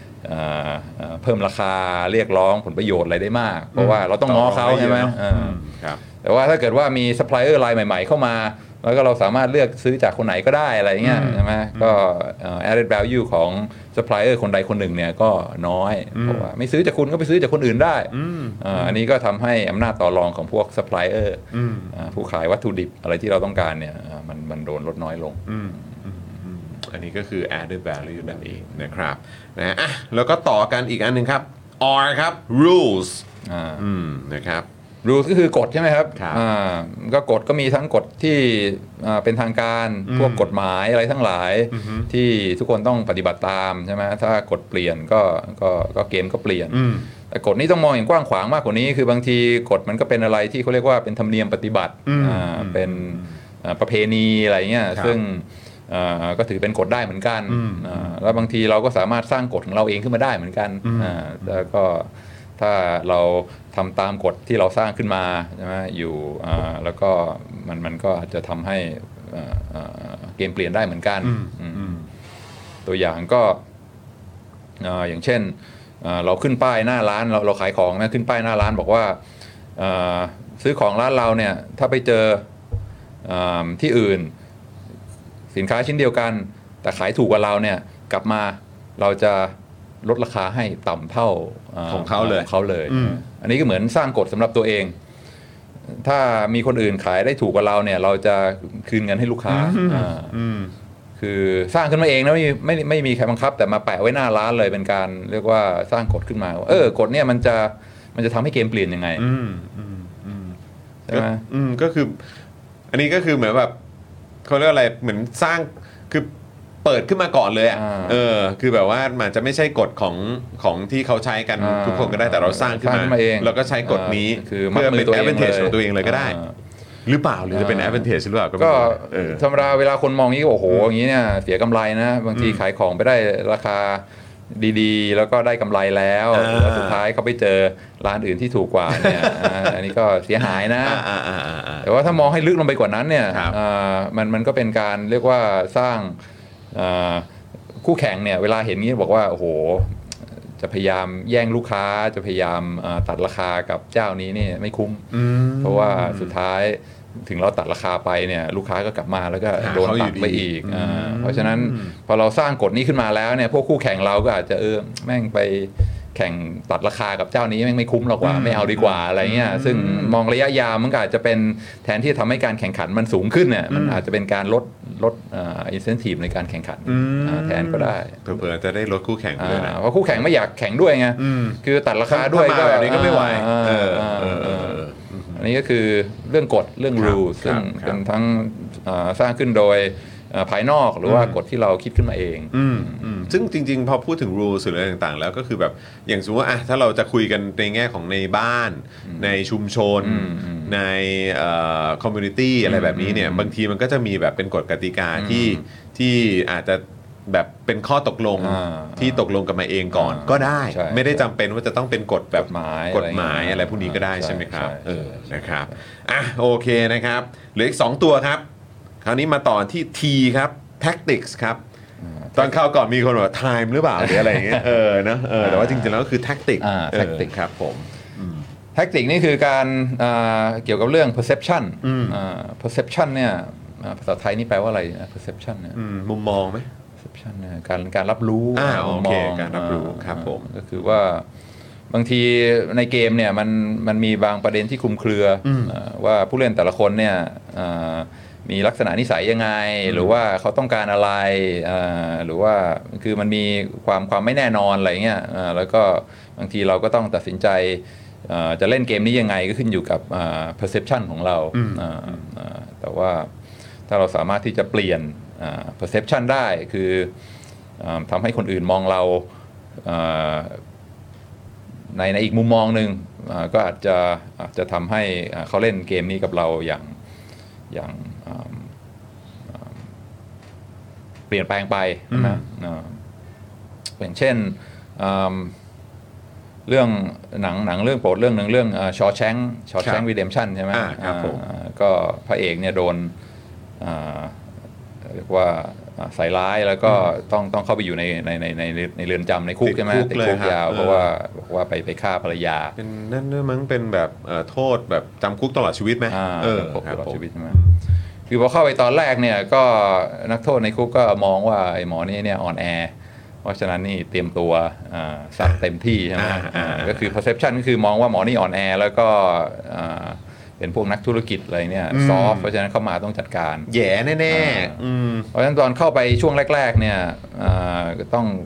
เปลี่ยน perception ใช่ไหมอืมว่าเฮ้ยไม่ไม่ใช่ว่าใครมาทำอะไรฉันก็ยอมนะคือเข้าไปตอนแรก ๆ นี่พอใครเข้ามาหาเรื่องนั้นแม่งสู้ชิบหายเลยอืมแม้ว่าใช่จะโดนแบบจะบาดเจ็บจะอะไรยังไงก็ตามต้องก็สู้ยังไงก็ต้องสู้อืมนะโดนใช่ลุมโดนไล่ก็แบบว่าอืมก็สู้ฮะอ่าอืมอ่าอ่าเป็นไรเป็นกันใช่ไหมอืมอืม คือพอช่วงแรกเนี่ยเข้าไปแล้วพิสูจน์ตัวเองแล้วว่าเฮ้ยยังไงถ้าใครมาทำอะไรเราเนี่ยเราเราไม่ยอมนะอ่าก็ก็ก็สามารถเปลี่ยน perception ได้ พอนักโทษคนอื่นก็เห็นว่าเออหมอนี่นี่ไม่ใช่ใครที่จะมามารังแกได้ง่ายๆเนี่ยทุกคนก็ไม่ไม่เข้าไปรังแกอืมอันนี้ก็คือการการเปลี่ยน perception ใช่ไหมอืมอ่าบางทีแบบคนที่เข้าไปอยู่คุกยาวๆเนี่ยก็บอกว่าเฮ้ยอ่าสักหน้าเลยอืมเอ่อสัก เอารอยรอยสักมาสักที่หน้าอะไรเงี้ยก็คือว่าเอ๊ะสักทำไมวะก็คือเป็นการส่งสัญญาณใช่ไหมให้ให้คนอื่นรู้ว่าอ๋อเฮ้ยหมอนี่เนี่ยคือถ้ามีรอยสักที่หน้าเนี่ยออกไปเอ่อหางานในอ่าอ่าโลกภายนอกเนี่ยมันค่อนข้างยากใช่ไหมหางานอะไรมันก็แบบว่าไม่มีใครอยากรับ เพราะว่าแบบโอ้โหอะไรเนี่ยอ่ามันเป็นอันธพาลที่ไหน เพราะฉะนั้นถ้าสักหน้าเรียบร้อยเนี่ยเป็นการส่งสัญญาณว่าเฮ้ยอ่า ชีวิตนี้คงอยู่ในคุกกันนะอ่าคงคงไม่ได้ออกไปไหนแล้วไม่ได้มีอ่าความคิดว่าจะออกไปใช้ชีวิตภายนอกแล้ว เพราะฉะนั้นอ่าอยู่ในคุกเนี่ยแล้วก็อ่าเอาจริง คือถ้าอารมคณ์นนี้เนี่ยก็เป็นถิ่นฉันแล้วอ่าเป็นถิ่นชั้น เพราะฉะนั้นอ่าถ้ามาหาเรื่องนี้ก็ก็ก็สู้นะครับอ่าก็ก็คือการการทำให้คนอื่นมองเราในในแง่ที่จะอ่า ไม่ไม่ไม่เอารัดเอาเปรียบอ่าก็ก็คือการการใช้แท็กติกในการเปลี่ยน perception อ่าอืมอืมโอ้โห อันนี้ก็จริง ๆ แล้วพอจะมองไปนี่โหคิดต่อไปได้อีกเยอะเลยเนาะอ่าเออแล้วจริง ๆ คุณผู้ชมก็ถ้านึกถึงหนังนึกถึงภาพยนตร์อันไหนก็จริง ๆ ก็หยิบเอามาคอมเมนต์แล้วก็เล่าให้ฟังก็ได้นะอืมเออว่าเวลามีการ ใช้ tactic ตรงนี้เนี่ยมันมันคือทำกันยังไงอืมเออครับผมโอ้โหอันนี้ก็พอพอพอเอาไปเทียบในใน Shawshank นี่ก็แบบโอ้โหคิดต่อไปหลายอันเหมือนกันอืมเออก็น่าสนใจจริง ๆ แต่ก็ไม่รู้เป็นการเอ่อถ้า ถ้าถ้าคุยต่อไม่รู้จะเป็นการ spoil หรือเปล่านะฮะ แต่หนังมันเก่าแล้วอะไม่ได้ spoil หรอกโอ้ยถ้ามาถึงจุดนี้ยังไม่ดูนะ Shawshank ก็นะไม่ได้นะาไม่ได้เออต้องดูกันได้แล้วนะ เออนะครับ คุณวิเชษบอกว่ามันเป็น long term strategy to monopolize โดยการกดราคาคู่แข่งก่อน อ๋อ อันนี้คือพูดถึงประเด็นเมื่อกี้ป่ะเรื่องเกี่ยวกับเอ่อถ้าตัดราคาอะไรแบบนี้ป่ะฮะว่าว่าเหมือนแบบอะไรนะ ถ้าถ้าร้านอื่นขายถูกกว่าอ่าก็จะแบบ ลดราคาให้ลดราคากลับให้มาเลยกลับมาจ่ายจ่ายตังค์อ่ส่วนต่างให้เลยอ่าอ่าครับผมนะฮะเอ่ออยากให้อาจารย์วินัยพูดถึงเคสเงินฝืดในศตวรรษที่ 20 ครับ ตอนนี้มีแต่ปัญหาเงินเฟ้อเลยอยากรู้ว่ามีที่ไหนมีเงินฝืดไหม เศรษฐกิจไม่ดี แต่ทำไมเงินเฟ้อครับอาจารย์อ่าคุณธราโดนถามมา เออ ก็เป็นประเด็นที่น่าสนใจ โอเค เดี๋ยวมีครับ เดี๋ยวได้ได้ได้ได้ได้ไปดอกจันไว้ละมหาภาคดอกจันไว้ละดอกจันไว้ละเออนะครับ สวัสดีคุณก๊อปปี้สีเทาด้วยนะครับนะฮะอะคราวนี้มาถึงตัวสุดท้ายครับ S ครับ Scope ครับ Scope ครับโจก็คือว่าอ่าเกมนี้จะจะกว้างจะแคบแค่ไหนอืมบางทีเราเล่นเกมเนี่ยเรานึกว่ามันเป็นแค่อ่าเกมที่อยู่ต่อหน้าอืมแต่ความจริงมันอาจจะเชื่อมโยงกับเกมอื่นอ่าซึ่งอ่า ถ้าอ่าสามารถเชื่อมโยงเกมที่เล่นอยู่ปัจจุบันกับเกมอื่นใช่ไหมอาจจะเป็นเกมที่เล่นกันอ่าในอีกอีกบริบทหนึ่งหรือว่าเกมที่เล่นกันในอีกเวลาหนึ่งอะไรเงี้ยก็อาจจะทำให้จุดสมดุลการการแบ่งเค้กมันเปลี่ยนแปลงไปได้ใช่ไหมก็อย่างเช่นว่า อย่างที่เราคุยกันคราวที่แล้วใช่ไหมอ่าเกมจัดตั้งรัฐบาลอะไรเงี้ยครับอ่าจะจัดตั้งรัฐบาลกับใคร เราก็นึกว่ามันเป็นเรื่องเกมการเมือง แต่ว่าพอไปเชื่อมกับเกมที่ว่าอ่า คุณทักษิณจะได้กลับบ้านหรือเปล่า อันนี้ก็เป็นอีกเกมหนึ่งซึ่งเป็นเรื่องที่แบบอ่าผ่านมานานแล้วอ่าเรื่องคดีเรื่องอะไรต่ออะไรใช่ไหมพอไปเชื่อมเนี้ยมันก็เลยทำให้อ่าการอ่าจับคู่การอ่าตกลงแบ่งผลประโยชน์กันมันก็ออกมาในอีกลักษณะหนึ่งก็คือว่าจะจะเชื่อมเกมที่เล่นอยู่ตอนนี้กับเกมอื่นอ่าอ่าไหมด้วยไหมอ่าแล้วก็ถ้าอ่า มีหลาย ๆ เกมเนี่ยมันก็สามารถที่โอเค เรายอมคุณเกมนี้ แต่คุณต้องยอมเราเกมนั้นอะไรเงี้ยอ่ามันก็ทำให้อ่าการการอ่าตกลงแบ่งเค้กกันมันมันเปลี่ยนไปได้เหมือนกันอืมอืมอืมโอ้โหอันนี่นะมันน่าสนใจนะ แล้วก็แต่เมื่อกี้โดยส่วนใหญ่แล้วมันจะเป็นตัวอย่างที่เรามองกันในแง่ของธุรกิจในแง่ของการเมืองนะครับ แต่คราวนี้เนี่ยการเอาทฤษฎีเกมมาประยุกต์ใช้ในชีวิตประจำวันเนี่ย เออ มันจะทำได้จริงไหม แล้วมันจะมันจะเวิร์กไหมแล้วมันก็แล้วมันจะทำยังไงเออแล้วคิดว่าเออเราต้องเราควรจะเลือกไหมครับ ว่าเราควรจะใช้ทฤษฎีเกมเออแบบไปใช้กับกับแบบจะใช้หรือไม่ใช้ดีแต่เราจะใช้หรือไม่ใช้ดีอะคุณผู้ชมเออนะครับเพราะว่าคือแน่นอนคือไอ้ไอ้ก่อนที่เราจะลงไปแล้วก็ดูว่ามันต้องทำยังไงนะครับ คือคำถามที่มันเด้งขึ้นมาก็คือว่าเกมเนี่ยคือพอเราใช้คำว่าทฤษฎีเกมใช่ไหมครับแล้วพอเราจะเอามาพ่วงใช้กับ ชีวิตประจำวันของเราอะในชีวิตของเราซึ่งชีวิตเราก็มันก็จะมีเรื่องอะไรบ้าง มันก็คงเริ่มต้น basic ก็คงเป็นเรื่องในครอบครัวนะฮะเป็นเรื่องในสถานที่ทำงานหรือในที่โรงเรียนอืมอืมใช่ไหมเราจะเอาแบบว่าสเกลขนาดไหนอะอืมสเกลเฉพาะในห้องเรียนอืมอืมในเอ่อในในชั้นชั้นเรียนหรือในโรงเรียนเลย หรือในมหาวิทยาลัยหรือในคลาสเรียน ไปจนถึงในออฟฟิศอืมไปจนถึงระดับบริษัทขนาดใหญ่ของเรา อะไรแบบเนี้ยคือเราจะไปตรงตรงตรงมุมไหน อ่าหรือว่าแม้กระทั่งชีวิตใน ชีวิตประจำวันของเราทั่ว ๆ ไปครักับบการออกไปใช้จ่ายจ่ายครับตลงจ่ายตลาดก็ได้ด้วยเหมือนกัน ครับคือแบบว่าเราเราควรจะมองเรื่องของการหยิบยกเอาทฤษฎีเกมมาใช้เนี่ยครับ ยังไงบ้างครับอาจารย์ครับ อืม ก็ลองแบบสนุกแล้วกันวันนี้อ่าก็จะจะยกตัวอย่างอ่าอ่าเรียกว่าเป็น case study ครับนะผมจากอ่าเรื่องที่เรารู้ๆกันอยู่อืมนะครับอาจจะเป็นอ่า แล้วก็คือคือจะเล่ากรณีศึกษาแล้วก็เดี๋ยวจะลองให้อ่าให้จอห์นวิเคราะห์ดูอืมเอาละาวันนี้นะคเนี่รับยเนี่ยเนี่ยแล้วก่อนเข้ารายการผมก็ถามเอออาจารย์วินัยวันนี้จะมีแวะไปเรื่องไหนไหมครับเออผมจะได้เตรียมตัวดีๆอาจารย์วินัยเอ้ยก็นั่นแหละเออเดี๋ยวก็คุยต่อเนื่องจากครั้งที่แล้วแหละโอเคมาแล้วครับอาจารย์วินัยจะให้ผมวิเคราะห์แล้วนะครับคุณผู้ชมต้องช่วยด้วยนะอ่าต้องช่วยด้วยนะครับอ่าวันนี้จะมาสักสองสามเคสโอเคนะครับได้มาเลยเล่าเล่าเป็นฉากฉากๆเสร็จแล้วพอเล่าเสร็จเนี่ยก็จะให้จอห์นวิเคราะห์ แยกชิ้นส่วนว่าเฮ้ยอันนี้มันเป็นมันเป็นเกมมันมันมันพูดถึงส่วนประกอบไหนของเกม แล้วก็ถ้าจะเปลี่ยนผลลัพธ์นี่มันต้องมันต้องอืมจับต้องเปลี่ยนต้องโยกตรงไหน มันถึคงรับจะครับเอ่อมีผลลัพธ์ที่แตกต่างกัน คุณผู้ชมครับขอไว้บอร์ดครับ เอาคุณผู้ชมมาช่วยกันนะ เออฟังไปพร้อมๆกันอ่าโอเคอืมครับ study นะครับมาอ่แล้วก็ให้จอห์นให้จอห์นวิเคราะห์ โอเคเคสแรกนะครับ วันนี้ก็เป็นอ่าเป็นอ่าเรื่องจริงเรื่องจริงของอาเรียกว่าเป็นเป็นเอาอ่าอาจารย์อ่ามหาวิทยาลัยอาวุโสท่านหนึ่งอ่านะครับเป็นอาจารย์อาวุโสก็อาจารย์ท่านนี้ก็ค่อนข้างอ่าเอ่อเน้นหนักทางด้านวิชาการคือเรื่องการเมืองในคณะในมหาวิทยาลัยเนี่ยไม่ค่อยอยากจะเข้าไปยุ่งเกี่ยวสักเท่าไหร่อ่าก็เลยอ่าค่อนข้างที่จะโอเค ทำงานวิจัยศึกษาเขียนหนังสือเขียนตำราอะไรเงี้ยไม่ได้อยากจะไปยุ่งกับอ่าอ่าการเมืองมากนัก การเมืองในคณะนะอ่าการเมืองในคณะมากนัก แล้วก็อ่าแต่ก็ค่อนข้างอาวุโสก็เป็นที่เคารพของของบรรดาเพื่อนอาจารย์ในในในคณะทุกอย่างดีทุกอย่างครับอ่าวันหนึ่งก็นั่งอยู่ในออฟฟิศของตัวเองด้วยความว่านั่งทำงานเตรียมสอนทำเอ่อเขียนอะไรตำลงตำรางตัวเองไปก็มีเสียงมาเคาะที่ประตูก๊อกก๊อกก๊อกอืมแล้วก็พอเปิดประตูเนี่ยก็ปรากฏว่ามีอ่า มีอาจารย์เด็กๆ คืออาจารย์รุ่นใหม่อะนะอ่าเข้ามา3ามสี่คน แล้วก็บอกว่าเอ่อขออนุญาตปรึกษาอาจารย์นิดนึงอืมอ่าก็ปิดประตูแล้วก็เข้ามานั่งอาจารย์เด็ก ๆ ก็บอกว่าเนี่ยกำลังจะมีการเอ่อเลือกตั้งคณะบดีของคณะในอีกไม่ช้าอืมแล้วก็อ่าตอนนี้เนี่ยอ่าคณะบดีคนปัจจุบันเนี่ยอ่าแบบไม่มีคู่แข่งเลยอืมเพราะว่าก็คือ run unopposed อะเพ ราะฉะนั้นถ้าปล่อยไปอย่างนี้เนี่ยก็คณะบดีคนเก่าก็ก็ก็ชนะก็ได้อยู่ต่ออีกสมัยอืมแต่ว่าอ่าบรรดาอาจารย์อ่ารุ่นใหม่เนี่ยมีความกังวล เพราะว่าคณะบดีคนปัจจุบันเนี่ยมีอะไรที่แบบไม่ค่อยน่าอภิรมย์เท่าไหร่อืมอ่าคือมีอ่า controversy อะไรทั้งหลายว่าไปเที่ยวลวนลามไปเที่ยวจับไปอะไรอ๋ออ่าพวกอ่าเลขาพวกอะไรพวกนี้เนี่ยอ่าแล้วก็อ่ามันทำให้แบบบรรยากาศมันไม่ ไม่มันไม่โอเคไม่โอเคอืมแล้วก็ทำให้ทุกคนแบบทำงานกันลำบากอืมก็ก็เลยอยากจะมามาทาบทามเชิญอ่าอาจารย์อาวุโสเนี่ยมาก็มาเป็นคู่แข่งหน่อยอืมเพราะว่าแน่นอนทุกคนนี่เอื่อมละอาอ่าคณะบดีคนปัจจุบันมาก แต่ว่าถ้ามีทางเลือกตัวเลือกอื่น โดยเฉพาะอาจารย์อาวุโสที่คนเคารพเนี่ยอ่ารับรองคะแนนเสียงต้องเทมาแน่นอน แล้วก็อ่าอ่า ต้องชนะแน่ แล้วพวกเราทุกคนก็แน่นอนเทเทคะแนนเสียงให้อาจารย์แน่นอนอืมอาจารย์อาวุโสก็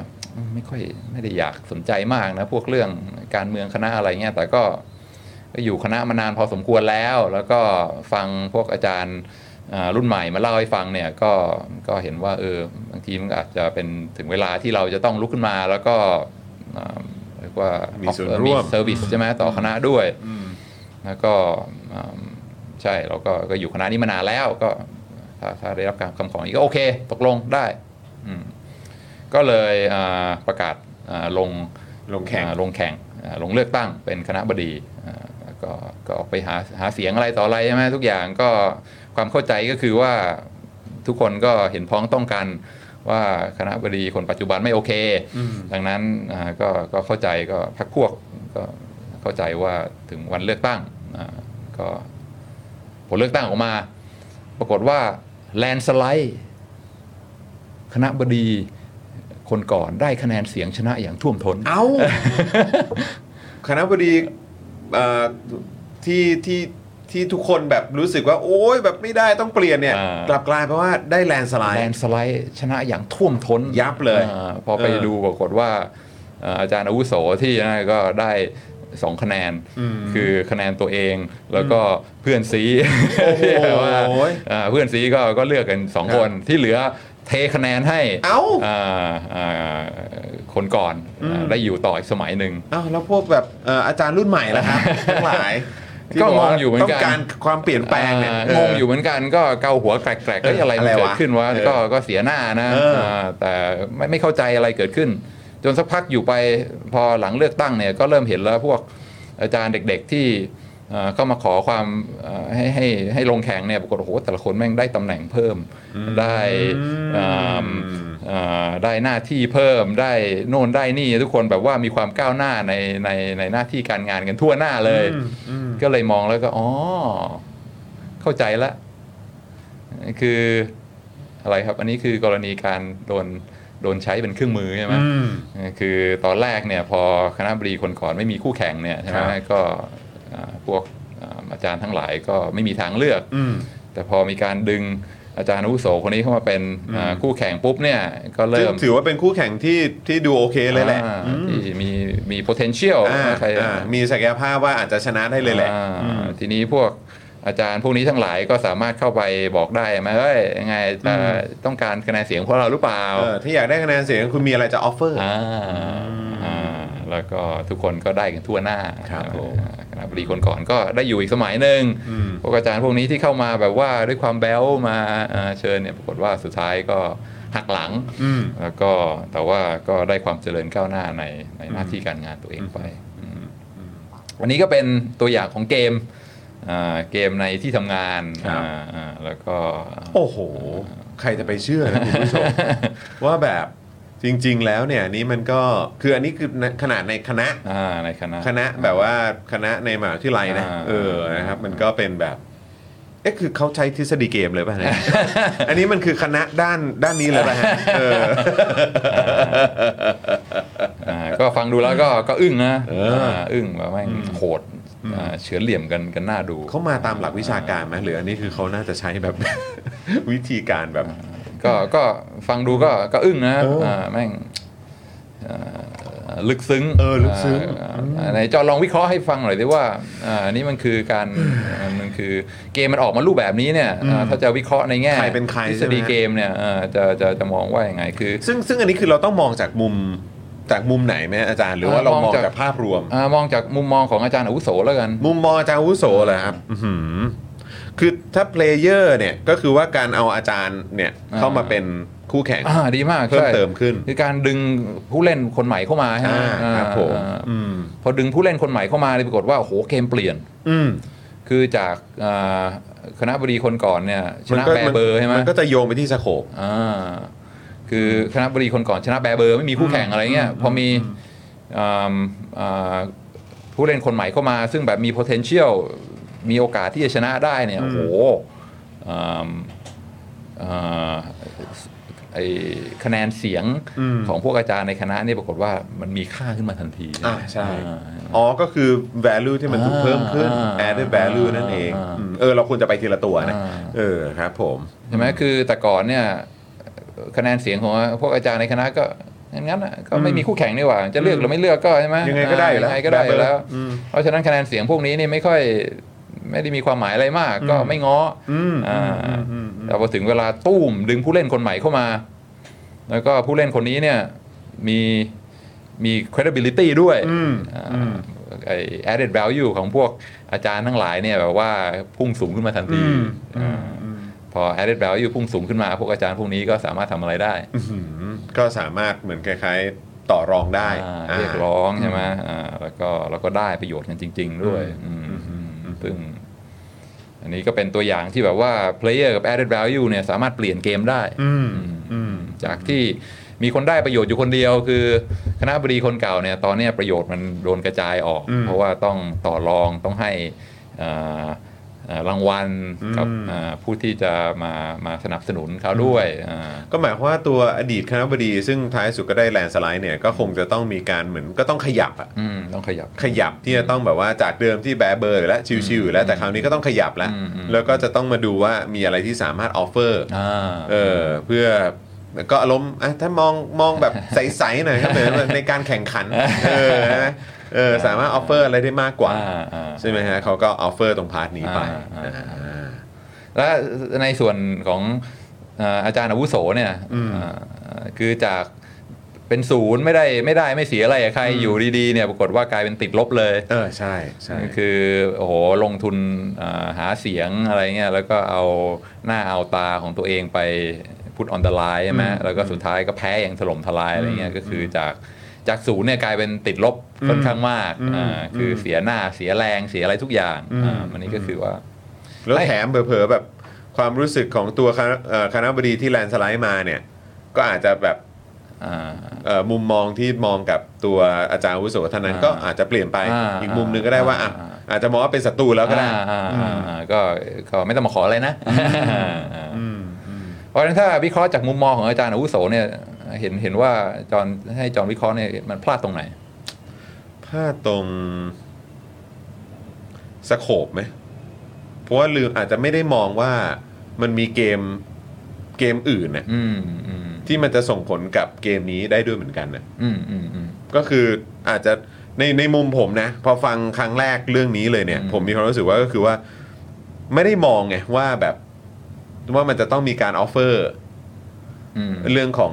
ว่ามีการตำแหน่ต่อรองกันนอกใช่นอกรอบใช่ไหมใช่จริงๆ แล้วมันมีเกมแบบ คือนอกจากจะเป็นเกมใหญ่อันนี้แล้วเนี่ยอ่ามัมันมีเกมอยู่ข้างนอกนี้ด้วยเหมือนกันที่เขาแบบอ่าไปไปคุยไปตกลงกันมาอ่าแล้วมันก็จะย้อนกลับมาอ่าอ่าส่งผลกับอ่ากับเกมเนี้ยใช่ใช่ใครจะได้ดูแลโปรแกรมนี้ใช่ซึ่งอ่าเงินมันค่อนข้างดี ใครจะได้ตำแหน่งได้อะไรนะได้โบนงโบนัสอะไรเท่าไหร่เนี่ยมันมันมีเกมอื่นที่มันอ่า ซ่อนอยู่ด้วยอืมอ่าอืมแล้วก็แล้วมันก็เลยมันก็เลยไม่ได้มันก็เลยไม่ได้ทำให้เขาเนี่ยแบบเออเนี่ยแหละ ใช้ตรงนี้เป็นแท็กติกเพื่อที่จะไปเสริมมูลค่าให้กับตัวเองมมไม่ไม่ไม่มองให้มันไม่มองให้มันอ่ากว้างกว่าอืมว่า ไม่ใช่แค่เรื่องเรื่องเลือกตั้งคณะบดีนะ มันมันเป็นการต่อรองอะไรที่มันกว้างกว่านั้น โอเค ดีมากดีมาก โอ้โหมีมีอะไรอีกไหมที่ อืม มีตรงไหนไหมคุณผู้ชมดิวลับเหรอฮะคุณอาคารีบอกว่าอันนี้เป็นเป็นอ่าใช่ไหมลับนี่คือดีลลับใช่ไหมนนี้คือดิวลับาคือไปแอบดีลกันอ่าโดยที่ไม่รู้ใช่ไหมอ่าอันนี่ก็เรียกว่าโดนใช้เป็นเครื่องมืออม use อะคือโดนโดนโดนโดน use โดนหลอกลงสมัครไม่วิเคราะห์ก่อนลงสมัคร เออครับผมคุณวิเชษฐ์บอกว่าได้ leverage ในการต่อรองอืม คุณพงเทพถามข้ามช็อตไปแล้วฮะ อันนี้คือเรื่องที่ไหนครับ ถามอันนี้คือถามสถาบันเหรอครับโอ้ยไม่เอาสิเอออันนี้ก็เป็นเรื่องเล่าแบบว่า เออนะ เออครับผม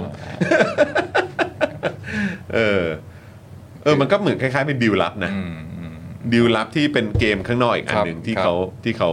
ดิวกันอ่าใช่เออใช่อือฮึคือตรงไหนอะถ้าถ้าให้ผมข้ามไปตรงไหนอีกให้ให้ผมอามองเลยเนี่ยผมว่า คืออาจารย์อาวุโสเนี่ย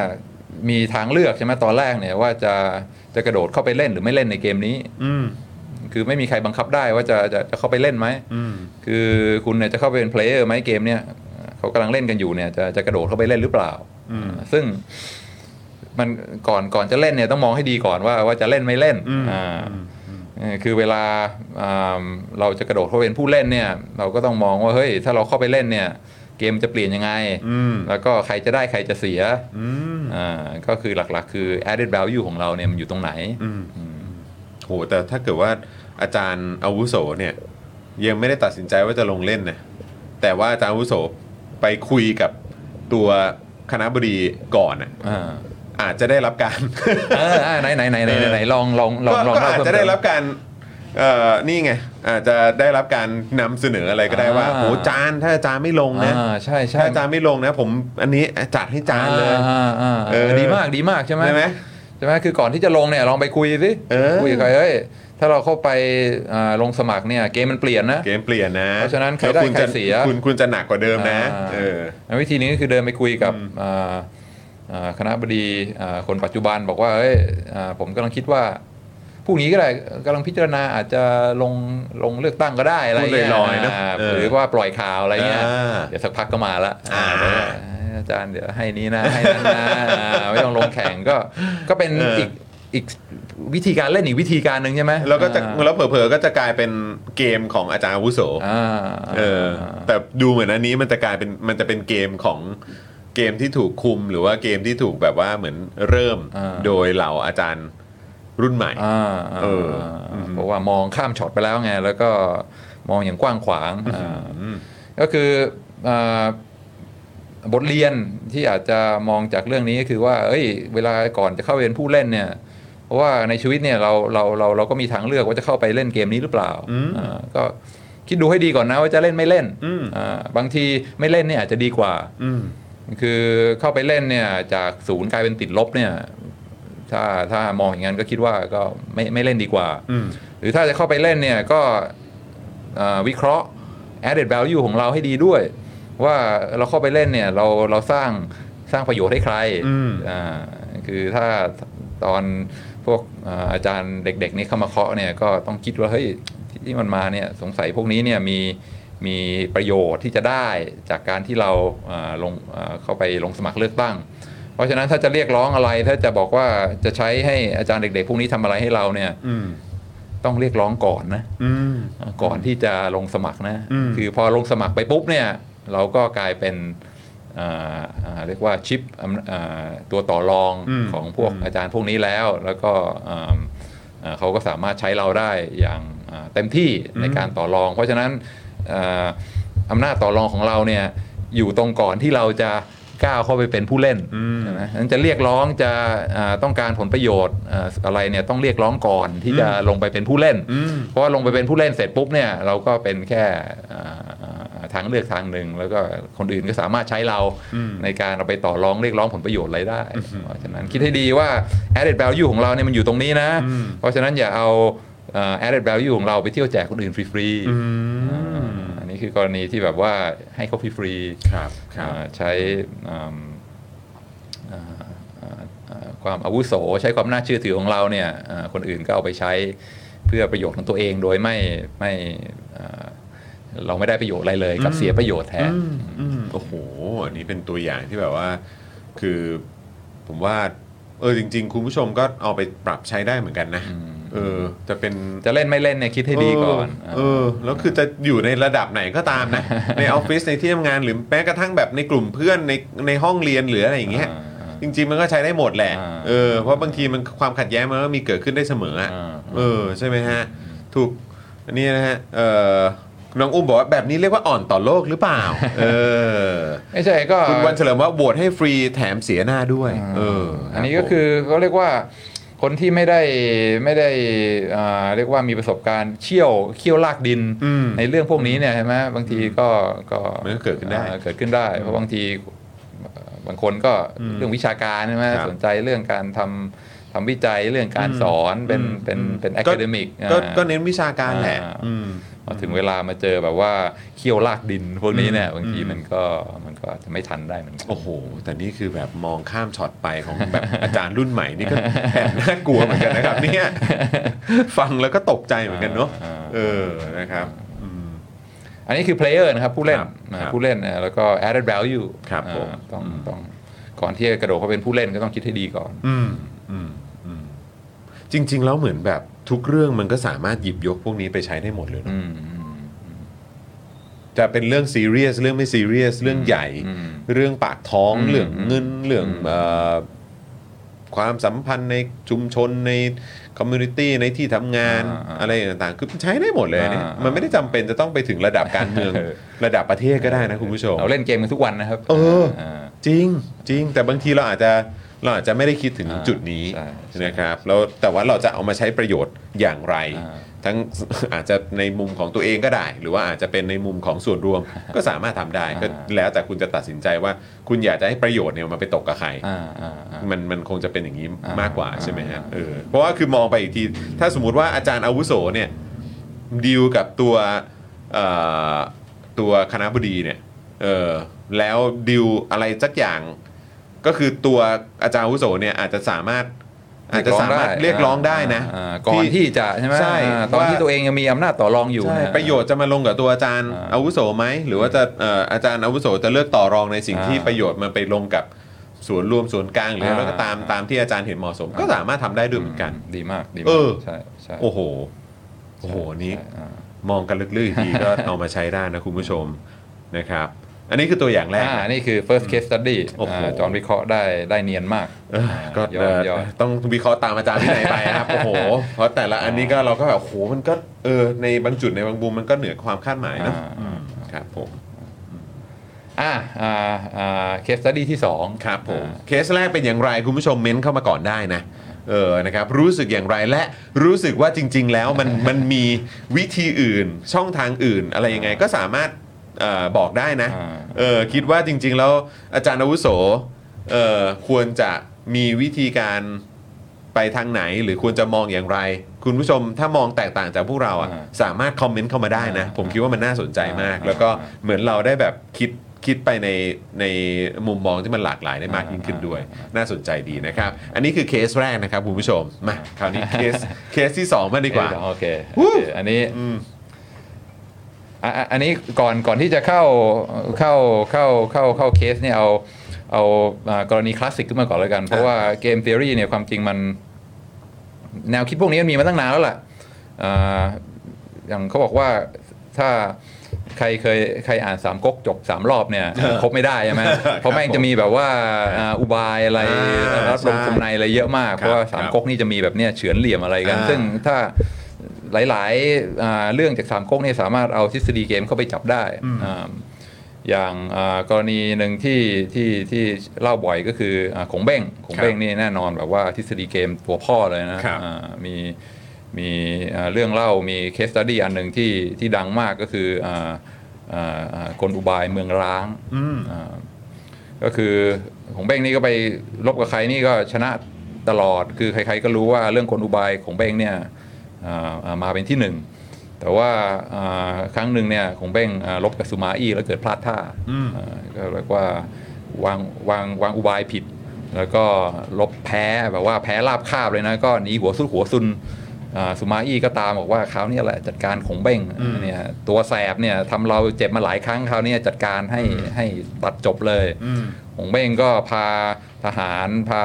ที่เหลืออยู่ไม่กี่คนนะหนีก็ไปอยู่ในอยู่ในเมืองร้างอืม แล้วก็มองซ้ายมองขวาก็ชิบหายแล้วอ่าเหลือคนอยู่แค่นี้สุมาอี้ตามมา แล้วก็ไม่มีทางสู้ได้ คือแพ้แล้วแพ้รับคาบทุกอย่างอืมอ่าหงเบ้งบอกที่ทำไงดีวะ ก็เลยใช้อุบายอ่าขึ้นไปบนกำแพงเมือง แล้วก็สั่งทหาร เปิดประตูเมืองเลย เปิดประตูอ้าซ่าเลยนะ ไม่ต้องมีอ่าการป้องกันใดๆทั้งสิ้น แล้วก็อ่าขึ้นไปนั่งบนกำแพงเมือง แล้วก็ดีดพิน อืมใช่ไหมแล้วก็เสียงพินใช่ไหมแล้วก็ให้ให้เด็กเนี่ยออกไปยืนกวาดอ่ากวาดพื้นหน้ากำแพงเมือง ก็เหมือนว่าอานะกวาดพื้นแล้วนะเตรียมเชิญเข้ามาเลย สมมาอีบุกเข้ามามาจับตัวของเบ้งเลยเนี่ยกำลังนั่งอ่าดีดพินอยู่บนกำแพงเมืองจอนเดาออกไหมว่า เคยได้ยินไหมเรื่องเนี้ยเออคุ้นคุ้นๆนะคุ้นคุ้นอ่าคุ้นคุ้นๆเออครับคือผมของเบ้งคิดอะไรอยู่อะเออ ก็คงแบบ คือหมดหมดไตแล้วอะเออคือใช่ใช่คือไม่มีใช่ไม่มีทางสู้แล้วเพราะว่ามันคือการ bluff ไหมอ่าเออใช่ใช่ใช่เอออ่าเข้ามาเออเออเอออ่าแล้วก็สมมาอีมาถึงเอ๊ะยังไงมันเล่นอะไรวะเอออ่าคือเปิดประตูเมืองแล้วก็นั่งดีดพินอยู่เนี่ยแม่งอุบายแน่นอน คือต้องเป็นกับดักแน่นอนเออเข้าไปเนี่ยสงสัยว่าอ่าโดนอืมอ่าของเป้งแม่งวางแผนอะไรไว้แน่นอนสมมาอีบอกคิดไปคิดมา ไม่เอาดีกว่าเออถอยของเว้งก็เลยรอดเออาที่รอดได้นี่เพราะว่ามีแบบว่าอืมมีชื่อเสียงอยู่แล้วใช่ไหมว่าโอ้โหของเบ้งไม่มีอุบายตลบหลังอะไรใครต่อใครมามากมายเครดิตเรื่องนี้คดิตดีเรื่องนี้ดี พอถึงเวลาตัวเองโบไม่มีอะไรเหลือแล้วเนี่ยเออก็สามารถที่จะใช้การบลัฟใช้ตัวนี้ที่จอห์นเป็นประบอโยกชน์ใช่อ่าก็เลยใช่ใช่ก็เลยรอดมาได้ อ่าอันนี้เนี่ยถ้าถ้าถ้าพูดในแง่เกม t h e o r y นี่คือคือคือเรื่องอะไร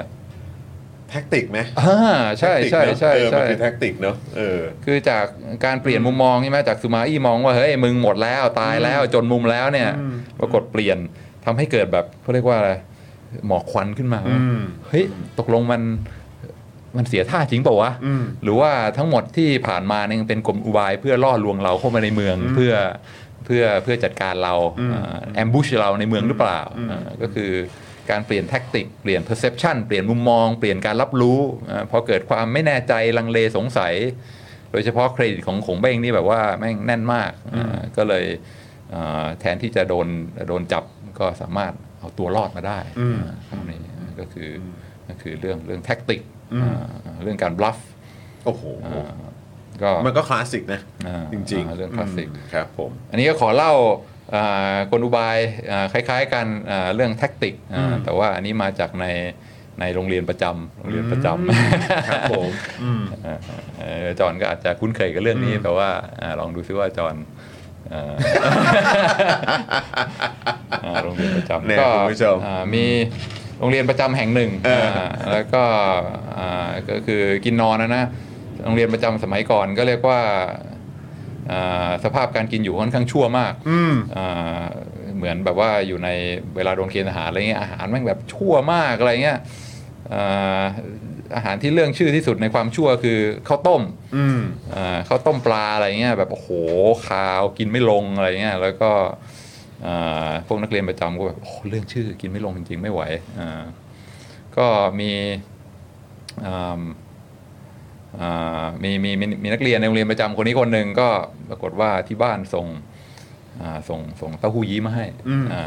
ก็คือเป็นเป็นกระปุกอะไรเงี้ยแล้วก็กินกับข้าวต้มเนี่ยแทนที่จะต้องกินอ่าข้าวต้มที่มันขาวๆกินไม่ลงเนี่ยมีแบบว่าเต้าหู้ยี้มาใส่เพิ่มนิดหน่อยมันก็พอแบบว่าอ่ามันก็ดีขึ้นมันนะทำให้ดีขึ้นใช่ไหมซึ่งในโรงเรียนประจำนี้นี่คือของล้ำค่ามากเลยที่แบบว่าโอ้โหเอ่อต้องแบบว่ามันคือสมบัติเออสมบัติมันคือสมบัติอ่าสมบัติ แต่ว่าอ่าบังเอิญอันนี้คือยังเป็นรุ่นน้องอยู่ไงครับแล้วก็ในในโรงเรียนประจำนี่ก็แน่นอนรุ่นพี่แม่งกดขี่รุ่นน้องเต็มที่อ่าใช่ครับใช่ครับเพราะฉะนั้นก็โซตัดหนัอ่ากๆไอ้เต้าหู้ยี้ที่วางอยู่เนี่ยไอ้พวกนักเรียนรุ่นพี่แม่งก็ถือวิสาสะเต็มที่อืมพอถึงเวลากินข้าวปุ๊บแม่ง คว้ามาแล้วก็มาตักแบ่งกันกินโดยไม่ไม่เกรงอกเกรงใจเลยอะไรเงี้ยอ่าครับเออไอ้ก็เชี่ยนี่ของล้ำค่าที่บ้านส่งมาแล้วก็ตักกินกันไม่เคยขอเลยนะ ก็ก็โกรธมากคือแม่งขโมยกันซึ่งหน้าอะไรเงี้ยก็เลยก็เลยแค้น ก็เลยอ่าบอกว่าต้องต้องจัดการละไปที่ร้านขายยาแล้วก็ไปซื้อซื้อสลอด โอ้ยครับผมอ่าซื้อสลอดมาเป็นสลอด added นี่คือ value อะไรเหรอครับอ่าสลอดนี่คืออะไรครับ ก็พอเหมือนคล้ายๆยาถ่ายไหมอ่ายาถ่ายเออยาถ่ายอย่างแรงนะเออกินเข้าไปแล้วแบบว่าจูดจูดจูดทันทีอะอ่าเออแล้วก็แอบเอาสลอดตักใส่เข้าไปคนคนคนอ่าแล้วก็ไปวางเอออ่าแล้ว ก็เดี๋ยวลองดูสิมันเอจะอเป็นไง พอถึงเวลากินข้าวเนี่ย รุ่นพี่แม่งก็มาพร้อมเช่นเคยก็คว้าไปอ่าตักเอออ่าใส่ข้าวต้มกินกันด้วยความสนุกสนานเอออ่าเคี้ยวๆไปเฮ้ยอะไรกับกรอบๆนี้วะเฮ้ย สลอดเปล่าวะแหมจะบดให้หน่อยก็ไม่ได้เออเฮ้ย ไม่ใช่ไม่ใช่เป็นทัวร์ทัวร์กินได้อะอ่าตรงนี้ก็ซัดกันเต็มที่อ่าอ่าเออสักพัก ออกฤทธิ์ทันที จูดจูดทุกคนวิ่งไปเข้าห้องน้ำแบบว่าท้องเสียกันอย่างหนักอ่าก็สมน้ำหน้าเอออ่าเรียบร้อยสักพักอ่าโดนรุ่นพี่เรียกไปบอกว่าเฮ้ยไอเนี่ยแอบใส่สลอดหรือเปล่าวะเออคือแบบว่ารุ่นน้องทำกับรุ่นพี่อย่างนี้ได้ไงว่าก็มายืนเรียงกันเลยนะมันไม่ถูกต้องอ่ายืนเรียงไอ้พวกท้องเสียทุกคนนี่แบบว่ามึงขโมยเขากินนะแต่ว่าพอท้องเสียนี่มามาเอาเรื่อง คือยืนเรียงกันแบบว่าเตรียมตัวซ้อมครับอ่าเต็มที่ครับอ่าอันนี่ก็ไอ้ไอ้รุ่นน้องคนนี้ก็ก็ก็ยืนเชิดหน้าอ่าเอาไงก็เอาอืมกำหมัดแน่น สู้ไม่สู้อ่าคือตายเป็นตาย เอาอ่าไม่กลัวอืมถ้าจะเอาอะไรก็เอากันเลย ตอนเนี้ยอ่ายืนแบบว่ากระทืบเต็ก็มสู้ที่อะมากกระทืบก็กระทืบเอาอืมอ่าไม่ไม่กลัวอ่า คือหน้าตานี่แบบว่าขึงขังแบบว่ามีความพร้อมสู้เต็มที่อืมอ่ายื่นหน้าพร้อม เดี๋ยวมาเจอกันลุยเป็นลุย แต่ว่าขากางเกงนี่พลิ้วเลยนะคือแบบว่าสั่นนะถ้าใครมองดีๆนะเห็นว่าเออเอออ่ากี่ลิตรไม่รู้นะกี่ลิตรกางเกงแบบว่าขากางเกงนี่พลิ้วเป็นอ่าเพราะเพราะม่านโดนลมเลยครันะบผมอ่าอ่าแต่ว่ารุ่นพี่แม่งมองเชี่ยเด็กคนนี้แม่งไม่กลัวเว้ยเออถ้าทางไม่เอาจริงเว้ยคือเออว่าถ้าซัดกันเนี่ยก็ก็คงจัดการมันได้แหละเออคนเราเยอะกว่า แต่ก็เจ็บอะว่าออแต่เราก็เจ็บหมอนี่อะท่าทางแม่งเออแม่งเอาจริงเออก็เลยรอดโอ้ฮะอันนี้อะไรฮะเป็นโขงเบ้งน้อยอ่านี่ก็คืออ่าแท็กติกเหมือนกันแท็ใช่กไหมติกเหมือนกันเออคือถ้าสู้จริงๆ แล้วก็เรียบร้อยอะก็ยับไม่รอดแหละเออก็ยับแหละอ่าเออโดนแน่แต่ว่าด้วยความต้องต้องบลัฟไว้ก่อนอืมว่าอืม ว่าเอาจริงยังไงเราไม่ยอมนะอืมอ่าอันนี้ก็คืออ่าการการใช้เทคนิคเปลี่ยนเปลี่ยนมุมมองเปลี่ยนการรับรู้ของรุ่นพี่ว่าเฮ้ยเอาไม่เอาดีวะอืมยังไงเราก็ท้องเสียไปแล้วนะอืมแล้วก็ถ้าเกิดการสอบตัวอะไรกันขึ้นมาเนี่ยอืมอ่าก็คือเราก็ไปขโมยของเขากินนะนะอ่าเพราะฉะนั้นก็เอ่อหลายขั้นหลายตอนนะาไม่เอาดีกว่าเออนะอ่าก็เลยช่างช่างตวงช่างน้ำหนักดูแล้วก็อ่าไม่คุ้มอ่าเออก็เลยรอดไปโอ้โหาแต่ว่าถ้าเกิดว่าเอ่อรุ่นน้องคนนั้นไม่ ไม่ไม่เหมือนไม่ไม่เหมือนเหมือนแสดงออกให้เห็นว่าฮึดสู้อะอืมอืมรุ่นพี่ก็อาจจะมองอีกอย่างก็ได้นะ ก็อาจจะมองว่าเหมือนแบบเออก็กระก็กระทืบได้เด็กมันไม่สู้อยู่แล้วแหละใช่ใช่กระทืบเสร็จมันก็เงียบ ใช่ใช่จะงอไม่งอเอออ่าจะยอมไม่ยอมใช่ไหมอ่าเออนี่ก็ขึ้นอยู่กับว่าจะจะสร้างภาพลักษณ์ของตัวเองขึ้นมายังไง อืมอืมอืมก็คล้ายๆเรื่องชอแชงเหมือนกันใช่ไหมเออคล้ายๆกันถ้าคล้ายๆถ้ากันจำเป็นต้องสู้บางทีมันก็ต้องสู้อืม อ่าเจ็บตัวครั้งเดียวดีกว่าอ่าเจ็บไปตลอดชีวิตอืมอ่าอืมอืม ก็อืมก็อันนี้ก็เป็นก็เป็นเรื่องแท็กติก เออเออแล้วจริงๆมันก็อาจจะไปเชื่อมโยงกับเรื่องของ rules ด้วยนะ เรื่องของกฎกติกฎกติกาด้วยอย่างที่อาจารย์วินัยบอกเมื่อกี้ว่าเออแบบเออถ้าเกิดว่าเป็นเรื่องขึ้นมา มีการสอบสวนขึ้นมาอืมมีการตามหาความเป็นจริงขึ้นมาอะไรอย่างเงี้ยอืมไอ้ตัวรุ่นพี่มันก็โดนอยู่ดีอะอืมอืมเอออืมใช่ไหมเพราะฉะนั้นก็คือเลยเนี่ยไม่ว่าจะเป็นแท็กติก แล้วก็บวกกับการใช้กฎกติกาให้มันเป็นประโยชน์อะอืมอืมอืมเออ มันก็มันก็ได้เหมือนกันนะอ่าเอออ่า โอ้น่าสนใจ คุณผู้ชมครับเอ่อเรื่องเต้าหู้ยี้ในโรงเรียนประจำก็สามารถเป็นเอ่อทฤษฎีเกมได้นะฮะคุณผู้ชม เรื่องมุมมองเรื่อง perception ใช่ไหมใช่ใช่อ่าเรื่องใช่ว่าใช่คนอื่นเขาจะมองเรายังไงเนี่ยใช่มันมันสำคัญมากว่าเกมจะออกหัวออกก้อยอืมอืมอืมอืมถ้าสร้างภาพลักษณ์สร้าง perception ตัวเองขึ้นมาได้แบบหนึ่งเนี่ย มันก็สามารถอ่าใช้ประโยชน์ไปได้ยาวอืมใช่ใช่นะครับ คุณธนาโนบอกอู้กันเลยทีเดียวนะครับ คุณพงเทพบอกว่างงเลยเออครับผมคุณสรสิทธิ์บอกว่า feel เล่นบอร์ดเกมเออครับผมนี่มีคนคือเหมือน feel ประมาณว่าโอ้โหนี่คือแบบของเออเขาเรียกว่าอะไรนะ ของตอนขงเบ้งนี่คือแบบว่าต้องปูพรมแดงให้เลยหรือเปล่า เออนะเปิดประตูเมืองรับเลยเรียนเชิญเลยอ่าเรียนเชิญอากเลข้ายมาก็เออนะฮะอยากสู้ก็สู้นะฮะอ่าคุณวิเชษบอกว่าถ้าพูดง่ายๆเกม t ท o r y ก็คือการวิเคราะห์โดยไม่เอามุมมองตัวเองเป็นใหญ่ โอ้ดีมากโอ้ดีมากครับใช่ครับใช่ถูกต้องถูกต้องอืมคืออ่าหลักสำคัญอย่างหนึ่งเลยของของทฤษฎีเกมนี่คือต้องเอาตัวเองเข้าไปไว้ในเอ่อ other person shoes ใช่ไหมอืมคือเอาตัวเองเข้าไปอยู่ในสถานะของของคู่แข่งอืมว่าเขาคิดอะไรอยู่อ่าเขามองอะไรอยู่แล้วก็อ่าอ่าอ่าถ้าเราสามารถเข้าใจมุมมองคู่แข่งเราได้เนี่ยอ่าเราก็เราก็มีโอกาสที่จะที่จะเปลี่ยนเกมได้อืมก็คล้ายๆ กับที่เราได้ยินใช่ไหมรู้เขารู้เราใช่ไหมอืมอ่ารบร้อยครั้งชนะร้อยครั้งอืมอ่าอืมอืมก็คือถ้าเข้าใจสถานภาพของเราแล้วเข้าใจคู่แข่งด้วยเนี่ยอ่าโอกาสที่จะอ่าเปลี่ยนเกม ให้ให้ออกมาผลของเกมเนี่ยอ่าเราเราเรามีโอกาสชนะมากกว่าอืมมันก็มันก็เป็นไปได้สูงขึ้น อืมอืมอืมโอ้น่าสนใจน่าสนใจ เดี๋ยวเดี๋ยวจริง ๆ จะมีคำถามจากผมด้วยนะฮะ แต่ว่าเดี๋ยวเดี๋ยวเรายังเหลืออีกเคสหนึ่งใช่ไหมฮะ หรือเปล่าอ่ามีมีมีอีกมีเอออีกตัวอย่างหนึ่งใช่ไหมที่จะพูดแต่ว่าเอาเอาคำถามจอนก่อนแล้วกันเฮ้ยไม่เอาคำถามผมมันยาวยาวคำถามผมมันยาว เออครับผมอืมอะเอ่อให้ให้ให้อาจารย์วินัย ยกอีกหนึ่งตัวอย่างได้ไหมครับ โอเค เออนะครับกับทฤษฎีเกมโอเค นะครับที่จริง ๆ แล้วก็เป็นเรื่องราวที่มันอืมที่มันเอ่อเกี่ยวข้องแบบสามารถเอามาประยุกต์ใช้อืมหรือว่าดูเป็นตัวอย่างเกี่ยวกับอืมอืมชีวิตประจำวันของเราได้ โอเคตัวอย่างสุดท้ายเนี่ยอ่าความจริงอาจจะไม่ใช่ชีวิตประจำวันเท่าไหร่ครับ แต่อาจจะถอยกลับมามองอ่าอ่าสังคม ที่อ่าอาจจะอาจจะไม่ไม่คิดถึงเรื่องอาทฤษฎีเกม แต่ว่าอยากจะกลับไปพูดถึงอ่าเรื่อง player ที่เราคุยกันตอนแรกว่าบางทีเราพูดถึง player เนี่ยเราคิดถึงแต่คู่แข่งใช่ไหมอืมอ่าว่าในในวงธุรกิจก็คือใครเป็นคู่แข่งของเราบ้างอ่าการเมืองอะไรเงี้ยคู่แข่งแต่ว่า player ที่สำคัญอีกอย่างนึงก็คือก็คือคู่เสริมอืมแล้วก็บางที อ่าอ่าอ่าอ่าอุตสาหกรรมของเราบริษัทของเราธุรกิจของเราจะเข้มแข็งแค่ไหนเนี่ยมันอยู่อืมที่ว่า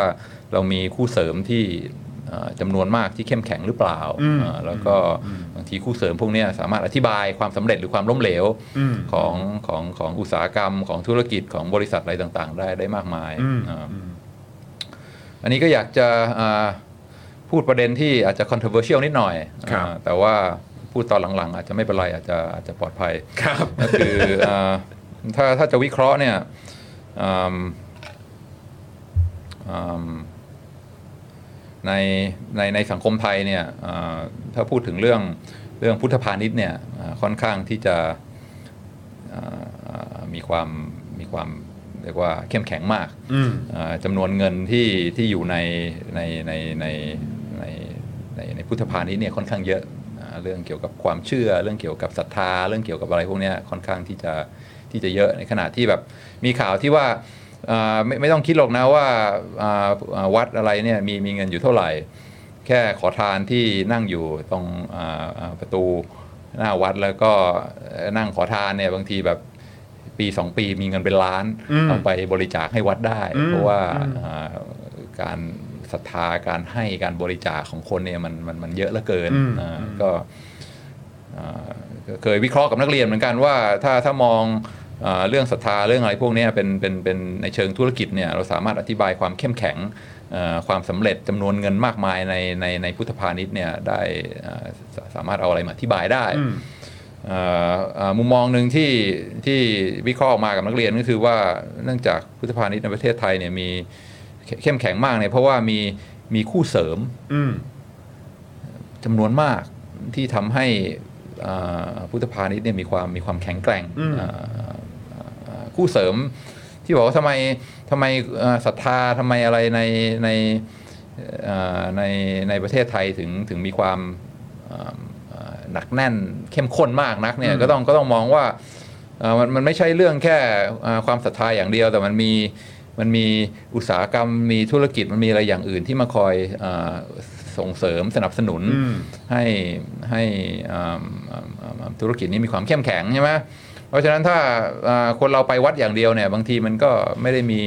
อินเซนティブอะไรเท่าไหร่ให้ให้บริจาคให้มีความศรัทธามาก อืม ๆ แต่มันต้องมีอย่างอื่นเข้ามาเสริมด้วยใช่ไหมทำให้แบบว่ามันมันมีรสชาติมันมันมันอยากจะให้มันอยากจะบริจาคมากขึ้น อืมอืม นั้นก็อืมอย่างหนึ่งที่คิดว่าอาจจะเป็นคู่เสริมอ่าแล้วก็มีอีกหลายอย่าง เดี๋ยวลองให้จอนคิดดูก็ ก็คือเรื่องอาอ่าอ่าอ่า ธุรกิจหวยเนี่ยอืมเอ่อก็มีความอ่าเชื่อมโยงเชื่อมโยงเหมือนกันใช่ไหมเพราะถ้าเกิดเราจะเชื่อในเรื่องบุญบาปในเรื่องความโชคดีทำไมคนนี้ถึงถูกหวยทำไมคนนี้ถึงอ่าไม่ถูกหวยเอ๊ะทำไมคนนี้โชคดีประจำว่ามันก็ต้องหาวิธีอธิบายใช่ไหมวิธีอธิบายอย่างหนึ่งที่มันธรรมชาติสอดคล้องก็คือว่าเป็นเรื่องบุญกรรมอืมอ่าเขาถูกหวยทุกครั้ง เพราะว่า เขามีบุญมากอืมอ่าแล้วบุญมาจากไหนอืมก็สามารถเชื่อมโยงต่อกันไปใช่ไหมอืมก็คือโอ้โหเราถูกหวยครั้งนี้เนี่ยก็เพราะว่าอ่าบุญที่เราทำมาในอดีตเพราะฉะนั้นถ้าเราอยากจะอ่าโชคดีต่อไปในอนาคตเนี่ยเราก็ต้องสะสมบุญอืมอ่าโดยการอ่าอ่าอ่าอ่าบริจาคเงินอืมอ่าให้ให้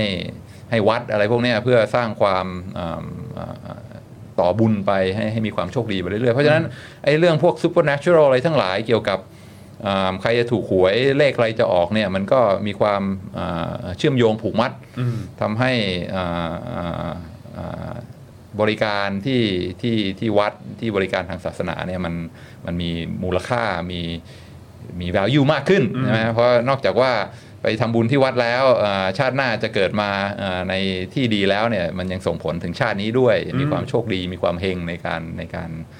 อ่าเล่นหวยนะอันนี้อันนี้ก็เป็นอย่างหนึ่ง อ่าอีกอย่างหนึงก็คืออาธุรกิจสื่อใช่ไหมอืมบางทีอ่าหลายอย่างที่คนชอบดูกันก็คือเกี่ยวกับเรื่องเรื่องหนังผีเล่าเรื่องผีเรื่องวิญญาณเรื่องอะไรพวกนี้ใช่ไหมซึ่งแบบโอ้โห เป็นที่สนใจมากคนไทยชอบฟังกลัวผีกลัวอะไรกันเงี้ยใช่ไหมก็อ่าธุรกิจอ่าอ่าอ่าสื่ออะไรก็มีการเล่าเรื่องผีมี ทอล์กโชว์มีอะไรเกี่ยวกับเรื่องอ๋อตอนนี้มีผีมีอะไรใช่ไหมนี่ก็คือสื่อนี้ก็ช่วยสนับสนุนใช่ไหมพอคนมีความเชื่อว่าเฮ้ยอ่าเราอาจจะมีผีอยู่ในบ้านอะไรเงี้ยหรือว่าอ่ามีไปเห็นอะไรที่น่ากลัวมาอะไรเงี้ยอ่าอยากจะป้องกันตัวเองก็แน่นอนก็อ่ามองซ้ายมองขวาใครจะสามารถช่วยเราได้ก็คือก็คือไปที่วัดเหมือนกันอืมใช่ไหมอันนี้ก็คือทำให้อ่าบริการ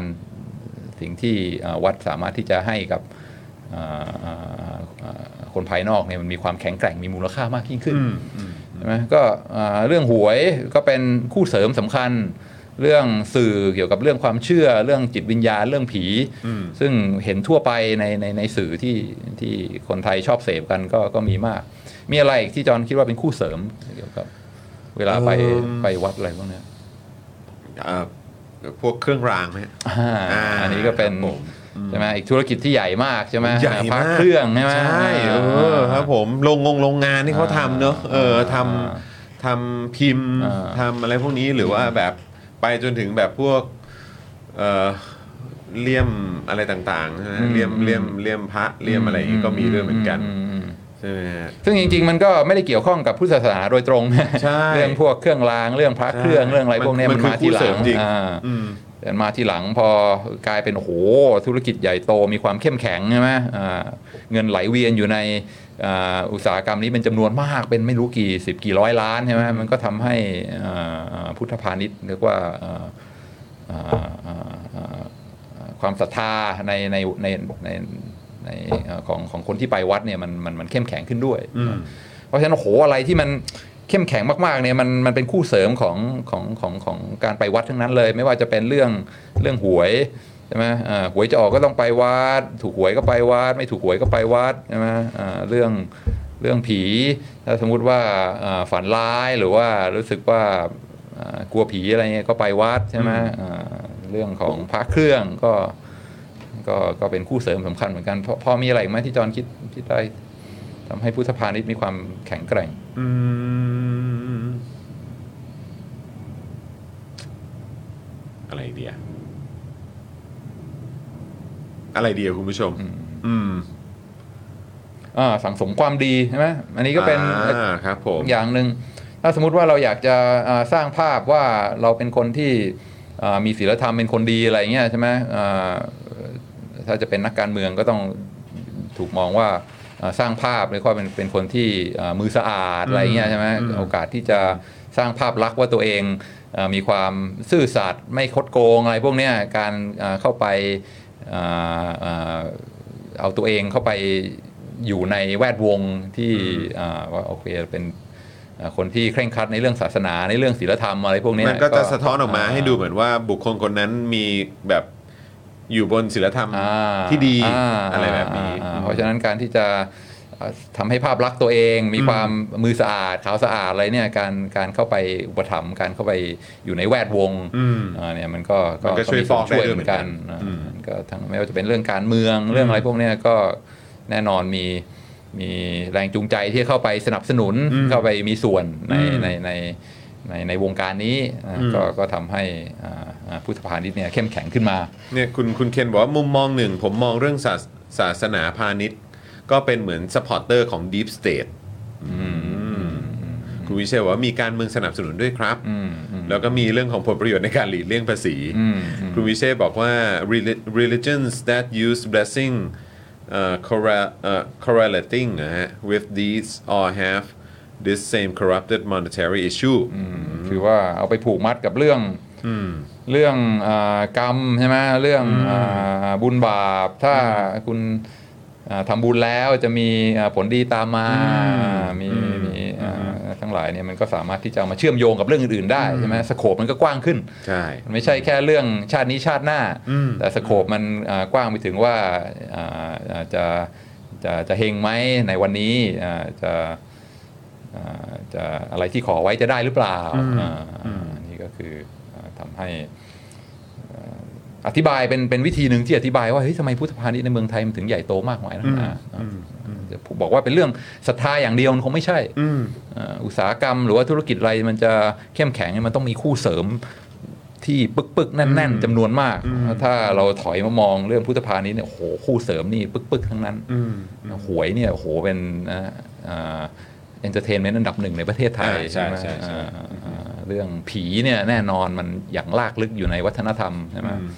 เรื่องพระเครื่องเรื่องอะไรพวกเนี้ยแล้วก็สื่ออะไรทั้งหลายก็อ่าประโคมใช่ไหมพอคู่เสริมมันเข้มแข็งขนาดนี้เนี่ยแน่นอนอ่าอ่าพุทธพาณิชย์มันก็ชัวร์ว่าจะต้องต้องเข้มแข็งด้วยอืมอืมโอ้น่าสนใจอะพวกนี้คือ player ทั้งนั้นใช่ไหมอืมแล้วก็คนที่เข้ามาเป็นคู่เสริมเนี่ยก็ได้ประโยชน์ด้วย ก็คือ win-win ชนะทุกคนอ่า รวยกันอ่าอ่าทั่วหน้าใช่อ่าอ่าอ่านี่มีพูดถึงเรื่องอะไรนะฮะเอ่อพระมียศแค่นี้ก็หาแล้วครับเออนะคุณเคนบอกมานะครับเออมันก็มันก็เหมือนก็เป็นมันก็เป็นคู่เสริมกันจริงๆนะแล้วก็คือแบบเหมือนสิ่งเหล่านี้จริง ๆ แล้วถ้าเกิดว่าอะเรามองว่าพุทธพาณิชย์นี่เป็นสมมติว่าคนไม่เห็นด้วยกับเรื่องของพุทธพาณิชย์อย่างเงี้ยเออแต่ว่าสิ่งเหล่านี้มันก็คือสิ่งที่มันเหมือนเหมือน support อืมหรือว่าอาจจะเป็นสิ่งที่คอย ป้องกันอืมทำให้การที่จะทำให้พุทธพาณิชย์ไม่มีอยู่อืมหรือว่าจะจะจะพูดถึงประเด็นนี้เนี่ยบางทีมันก็ไปไปถึงยากอ่าเพราะว่าสิ่งเหล่านี้มันคนได้ประโยชน์กันเยอะใช่เออดีมากเพราะฉะนั้นก็คือจริง ๆ แล้วถ้าเกิดว่าอยากจะอยากจะเหมือนแบบถ้าเรามองปัญหาเรามองประเด็นอะไรก็ตาม แล้วมันมีเอ่อเราอยากจะจัดการปัญหานั้น หรือว่าเรามองว่าอันนั้นมันเป็นปัญหาแล้วเราต้องการจะจัดการมันอย่างเงี้ยเราก็ต้องสังเกตดูด้วยมองให้ว่าไอ้กว้างคู่ขึ้นคู่อ่าเสริมเหล่านี้อ่า เออมันคือมันคือมันคือสิ่งที่คอยไปสนับสนุน อ่า ให้ให้ไอ้ตัวท็อปิกอ่าที่ที่เรามองกันอยู่เนี่ย อ่ามัมันมันเข้มแข็งเออมันเข้มแข็งอ่าแล้วยากที่จะแตะต้อง อืมหรือว่าเปลี่ยนแปลงได้หรือเปล่าอืมเออดีมากครับดีมาก โอ้โห ใช่ ไม่ใช่เรื่องศรัทธาที่ถูกต้องไม่ใช่เรื่องอะไรเนี่ยมันคือต้องต้องมองว่าทำไมถึงเข้มแข็งก็ก็ดูคู่เสริมดิแต่ละอันนี่โอ้โหเออปึกมาก โอ้โห น่าสนใจมากครับ คนที่แพ้คือคนที่เชื่อศาสนาอื่นกับเรื่องวิทยาศาสตร์ครับเออครับผม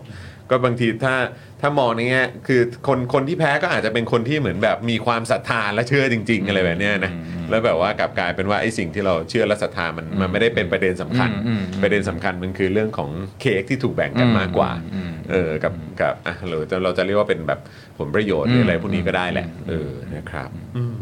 โอ้โห นี่พอ โอ้โหมาเรื่องศาสนาปุ๊บคอมเมนต์ไหลนะเออเราเคยคุยกันนะเรื่องศาสนาจำได้มีคลิปหนึ่งใช่ที่คุยกันเรื่องอ่าคนไม่มีศาสนาอะไรเงี้ยอืมแล้วก็อ่าอ่าจำได้คลิปนั้นนี่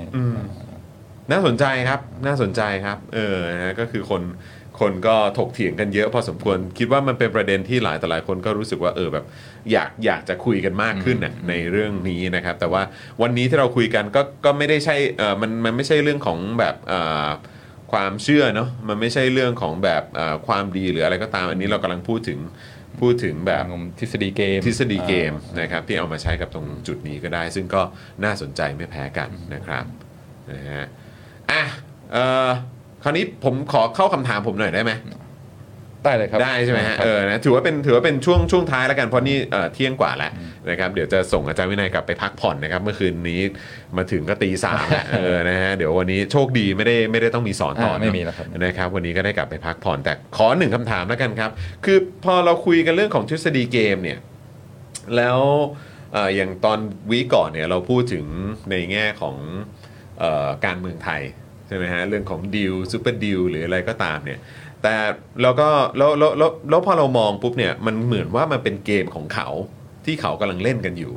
แต่ในขณะเดียวกันเนี่ยก็คือว่าเรื่องของการเมืองเนี่ยมันก็เป็นเรื่องที่จริง ๆ แล้ว ประชาชนก็ถือว่าเป็น player หนึ่งอืม แต่พอดีว่าประชาชนเนี่ยมันมีเยอะแยะมากมายเหลือเกินอืมอืมอืม ใช่ไหมฮะประชาชนมีอะอย่างที่ออกไปเลือกตั้งกันก็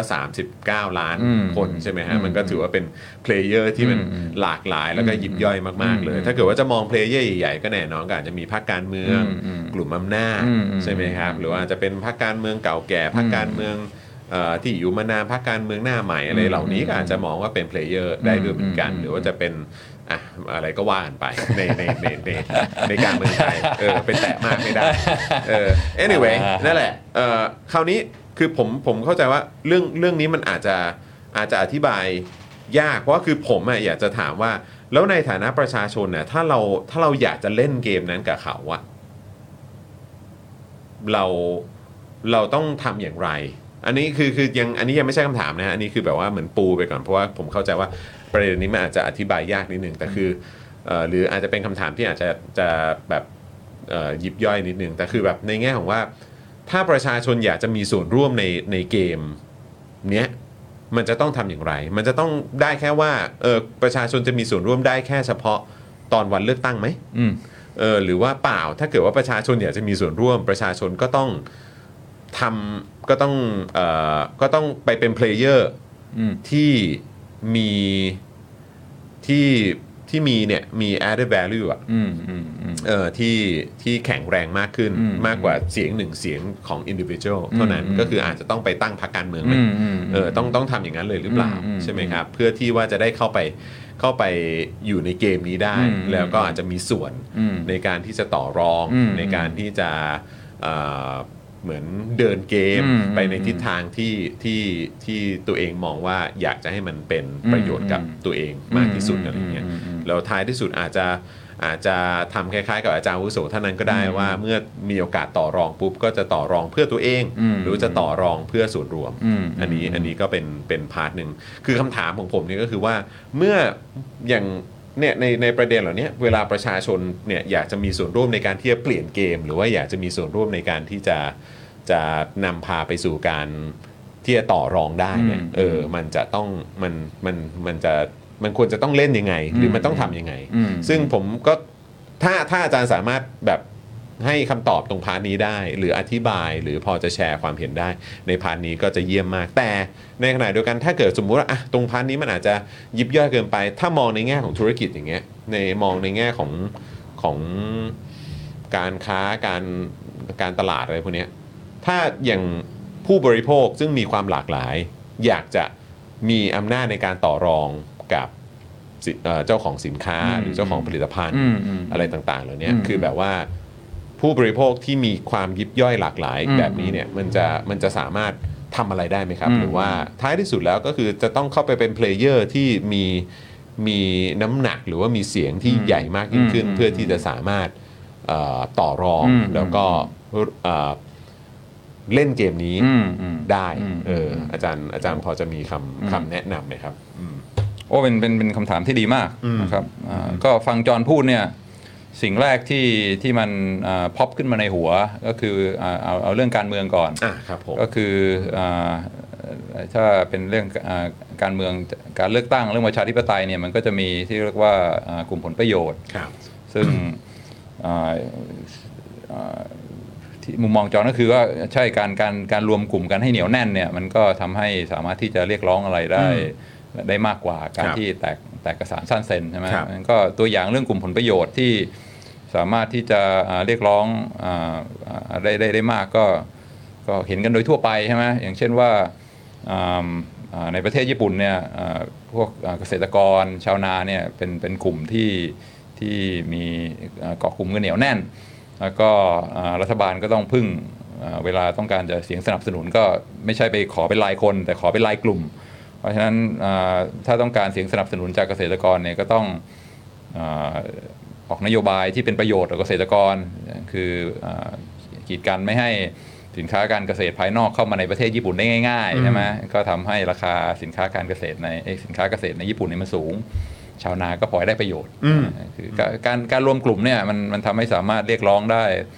อ่าได้ได้ได้ค่อนข้างมากอืมแล้วก็คนเขาก็มองกันว่าใช่มันก็เป็นประโยชน์ต่อกลุ่มชาวนานะ ที่ราคาสินค้าเกษตรสูงๆเนี่ยชาวนาได้ประโยชน์แน่นอนไม่เถียง แต่ว่าถ้าดูถึงว่าความเสียประโยชน์ของผู้บริโภคอืมซึ่งจำนวนเนี่ยมากกว่าชาวนาแล้วก็อืมอ่าเวลาจะต้องไปซื้ออาผักผลไม้อะไรเนี่ยราคาสูงๆแพงๆเท่านั้นอ่าบริโภคได้น้อยลงเนี่ยบางทีอ่าประโยชน์ของผู้บริโภคที่เสียไปเนี่ยมันอาจจะมากกว่าประโยชน์ของชาวนาที่ได้อืมจากอ่าราคาพืชผลการเกษตรที่สูงขึ้นครับนะก็ ก็อะอันนี้ก็เป็นเป็นเป็นเป็นพลวัตเป็นดินามิกอืมในการเมืองประชาธิปไตยใช่ไหมใครสามารถที่จะรวมกลุ่มกันได้เหนียวแน่นอ่าก็อาจจะสามารถที่จะอ่าต่อรองได้มากอืมก็ถ้ากลุ่มที่เรียกร้องผลประโยชน์ได้มากเนี่ยก็ก็แน่นอนก็ต้องมีอาจมีคนที่เสียประโยชน์ด้วยอืมก็คืออ่าชาวนาได้ประโยชน์ ผู้บริโภคเสียประโยชน์อันเนี้อืยมมันก็มันมันก็เป็นเรื่องที่ที่ทางอ่าเรียกว่าอะไรอ่าอ่า political scientist อืมอ่าพูดกันอย่างแพร่หลายครับนะครับ ยิ่งรวมกลุ่มกันได้มากเนี่ยก็ก็สามารถกลุ่มผลประโยชน์เนี่ยมีมีมากมายอืมแล้วก็ใครที่อยู่ในกลุ่มผลประโยชน์ก็โชคดีสามารถเรียกร้องประโยชน์สำหรับตัวเองได้ ถ้าเกิดว่าไม่ไม่มีไม่รวมกลุ่มกันอย่างเหนียวแน่นเนี่ยมันก็มันก็ต่อรองอะไรยากครับซึ่งในเอ่อเมื่อกี้จอห์นพูดถึงเรื่องเอ่อเอ่อเอ่อธุรกิจเหมือนกันใช่ไหมอะถ้าถ้าถ้ามองในในพาร์ทของธุรกิจก็ได้ครับ คืออ่าหรือว่าในในเชิงแบบการค้าอะไรแบบเนี้ยอะอ่าถ้าเกิดว่า เอ่อผู้บริโภคอ่ากับอ่าใช่อาจใช่จะเป็นเจ้าของผลิตภัณฑ์เจ้าของสินค้าหรืออะไรแบบเนี้ยอ่าใช่ใช่อันนี้ก็ก็อืมก็คล้ายคล้ายกันเหมือนกันอย่างในในสหรัฐอเมริกานี่ก็เพิ่งมีอ่าดราม่าใหญ่เรื่องอืมเรื่องบัตไลท์ไม่รู้จอนได้ตามหรือเปล่า บัตไลท์นี่ก็เป็นเบียร์แบบว่าราคาถูกแบบว่า ห่วยๆในอเมริกานะแต่ว่าอ่าอ่า มีแคมเปญอ่าการตลาด ก็ทำอ่าเบียร์บัตไลท์แล้วก็มีมีอ่ากระป๋องเป็นรูปอ่าอ่าอ่าเดียวเป็นโมเวนี่คือเป็นคน transgender อะอ่าครับผมแล้วก็ครับผมมีคลิปมีอะไรแบบว่าเหมือนว่าโอเคเราสนับสนุนอ่าอ่า transgender นะอะไรเงี้ยครับผมซึ่งครับผมอ่าปรากฏว่าทางฝ่ายอนุรักษ์นิยมอืมอ่าพวก right wing ทั้งหลายก็จับไอ้ประเด็นนี้ก็มาตีใหญ่เลยนะว่า โอ้โห Bud Light เนี่ยอ่าผู้ได้ไงเนี่ยลูกอืมลูกค้าส่วนใหญ่เนี่ยเป็นเป็น blue collar คนทำงานนะ แต่ว่า marketing campaign ไปสนับสนุน Dylan Mulvaney ซึ่งอาจจะไม่ค่อยถูกกับทัศนะของอาผู้บริโภคของ Bud Light เท่าไหร่ ก็ยิ่งตียิ่งโหมเท่าไหร่เนี่ยก็ปรากฏว่าก็เห็นนะว่าเซลล์ของ Bud Light นี่ก็ ก็ก็ร่วงเอาร่วงเอาครับแล้วก็เอ่อทำให้เอ่อเรียกว่าหุ้นเหิ้นอะไรของ Bud Light นี่ก็ค่อนข้างที่จะที่จะ struggle มากพอสมควรอืมซึ่งก็คล้ายกับทางเอ่อเรื่องการเมืองใช่ไหมถ้าเกิดมีกลุ่มเอ่อผู้บริโภคที่เอ่อรวมตัวกันเหนียวแน่น แล้วก็พอเอ่อตัดสินใจทำอะไรก็โอเคไปด้วยกัน เราแบนเราไม่เอ่อดื่มบัตไลท์แล้วหันไปดื่มอย่างอื่นเนี่ยมันก็ สามารถที่จะสร้างอ่าผลกระทบมีอำนาจต่อรองได้ได้ได้มากขึ้นอืมเพราะฉะนั้นจากที่จอห์นพูดนี่ก็ก็สิ่งแรกที่ที่คำทูมายก็คือเรื่องเนี้ยอ่าอืมถ้าอยากจะมีอำนาจต่อรองมากขึ้น ก็ต้องมีอ่าการรวมกลุ่มที่เหนียวแน่นอืมอ่าอืมก็เรื่องกลุ่มผลประโยชน์ก็มีทั่วไปอืมทั้งในอ่าในในด้านธุรกิจแล้วก็ด้านการเมืองอ่าแต่ว่า จากมุมมองวิชนักวิชาการเนี่ยกลุ่มผลประโยชน์มันก็ไม่ได้ชัดเจนว่าเป็นเรื่องดีฮะเพราะว่าบางทีอ่าเอ่อกลุ่มที่เหนียวแน่นเนี่ยก็ได้ประโยชน์ at the expense อืม of อ่าคนส่วนใหญ่ครับซึ่งผมอาจจะแม้ว่าจะเป็นคนจำนวนมากกว่า แต่ว่าก็ก็ไม่สามารถที่จะเรียกร้องได้ เพราะไม่มีการรวมกลุ่มที่เหนียวแน่นอืมอืมเออแต่ว่าเอ่อเมื่อกี้ผมผมชอบประเด็นตรงที่พูดเรื่องของคือคือ เอ่อชอบตรงที่มีการเหมือนยกให้เห็นว่าเอ่อสื่อทางฝั่งอนุรักษ์นิยมเนี่ยอืมหยิบยกอันนี้ขึ้นไป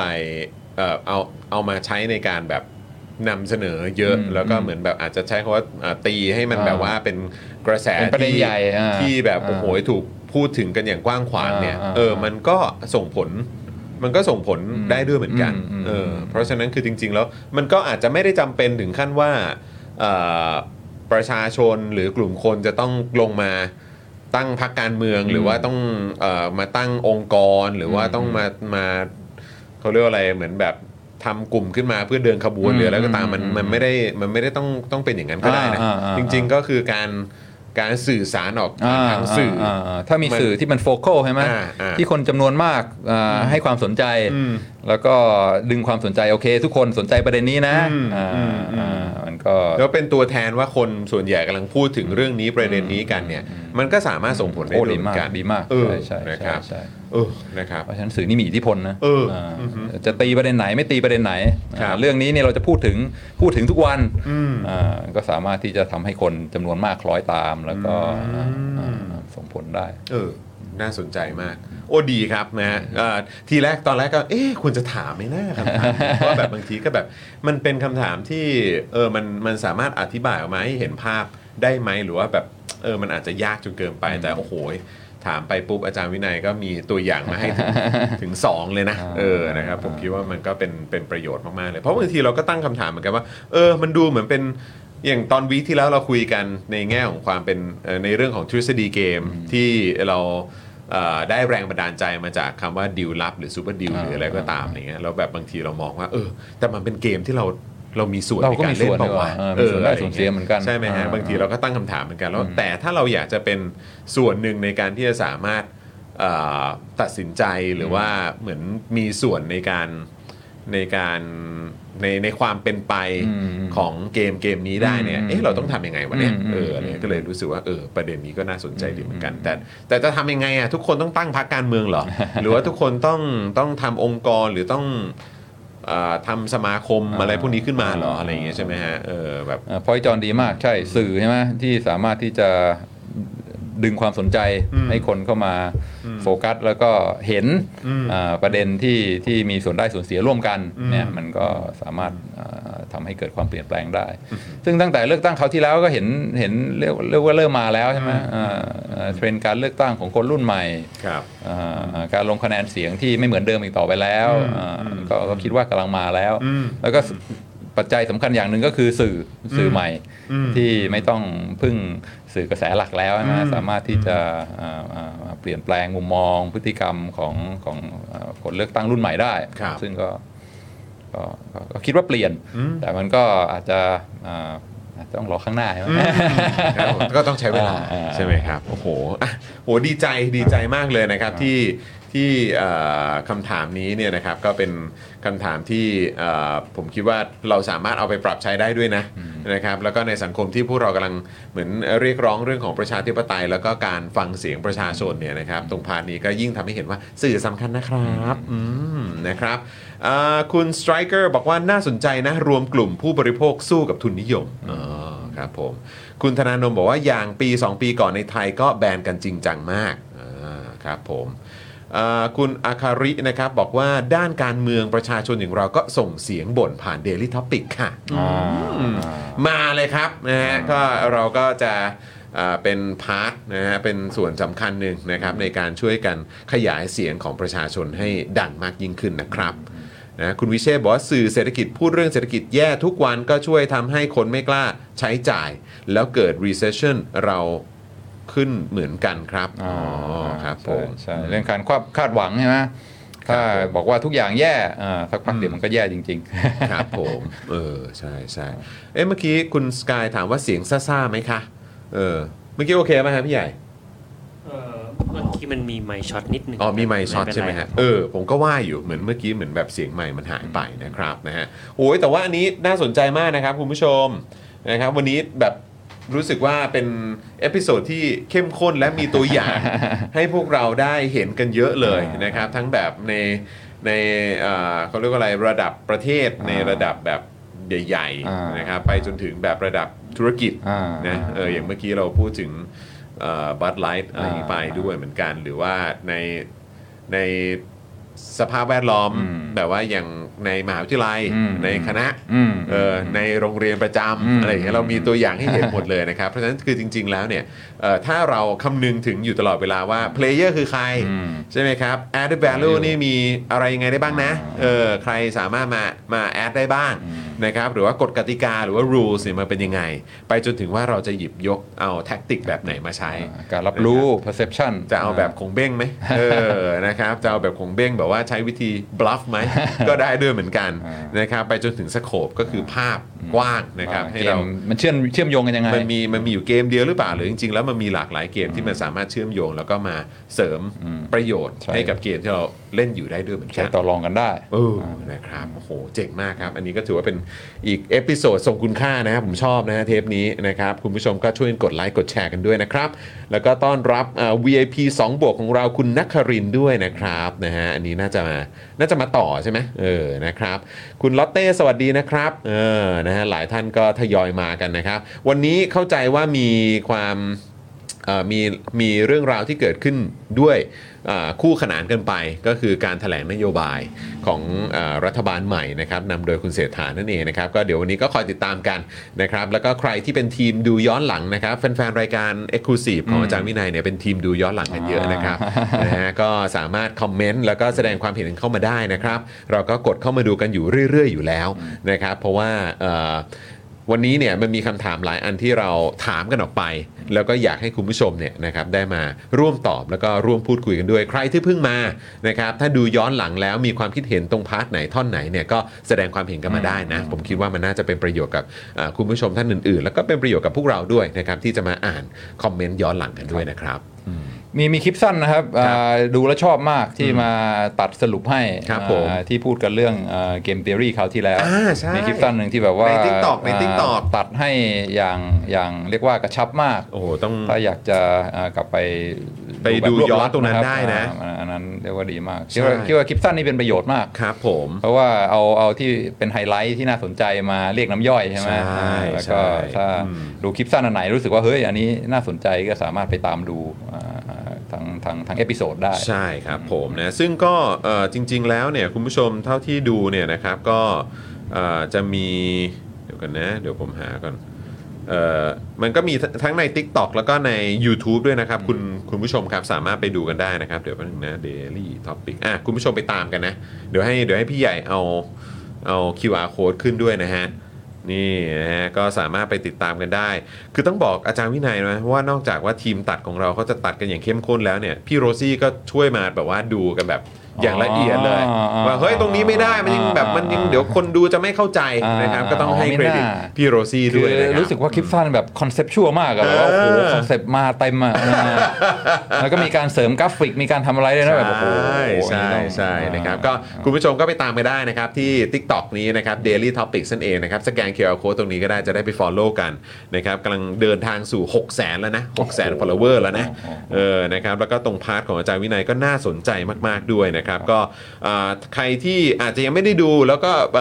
หรือว่าถ้าดูแล้วเนี่ยก็ฝากแชร์กันด้วยนะครับในประเด็นของเรื่องทฤษฎีเกมหรือเกม theory นั่นเองนะครับเพราะว่าเป็นประเด็นที่น่าสนใจนะครับแล้วถ้าเกิดว่ามาเชื่อมโยงนะครับกับ episode นี้ที่ต่อเนื่องกันเนี่ยผมคิดว่าก็จะได้เห็นภาพรวมที่มันชัดเจนมากยิ่งขึ้นด้วยนะครับโอ้โหนี่ก็คนดูเป็นหลักแสนนะเออนะครับสำหรับเข้าใจดีลลับแบบเห็นภาพ นะฮะกับอาจารย์วินัยนั่นเองนะครับนะฮะก็เดี๋ยวเดี๋ยวก็ทำจะดีมี มากครับ ตัดต่อได้โอ้ได้ครับผม ได้เนียบ โอ้ยต้องจัดอยู่แล้วนะครับ แล้วก็เดี๋ยวเดี๋ยวก็จะมีคลิปสั้นอย่างนี้ออกมาเรื่อยๆนะครับนอกจากของ Daily Topics แล้วของ Exclusive กับอาจารย์วินัยก็จะมีออกมาเรื่อยๆ เช่นเดียวกันนะครับนะวันนี้เอ่อพี่กรณ์เขาก็แบบว่าตามโจทย์อยู่นะว่าเอ้ยท่อนไหนดีเอาเป็นแบบว่าเป็นคลิปสั้นดีนะครับแล้วเดี๋ยวต่อไปเดี๋ยวเราจะจัดการใน part ของเรื่อง time stamp ให้ด้วยนะครับเพราะว่าในหลาย ๆ มุมเนี่ยก็น่าสนใจ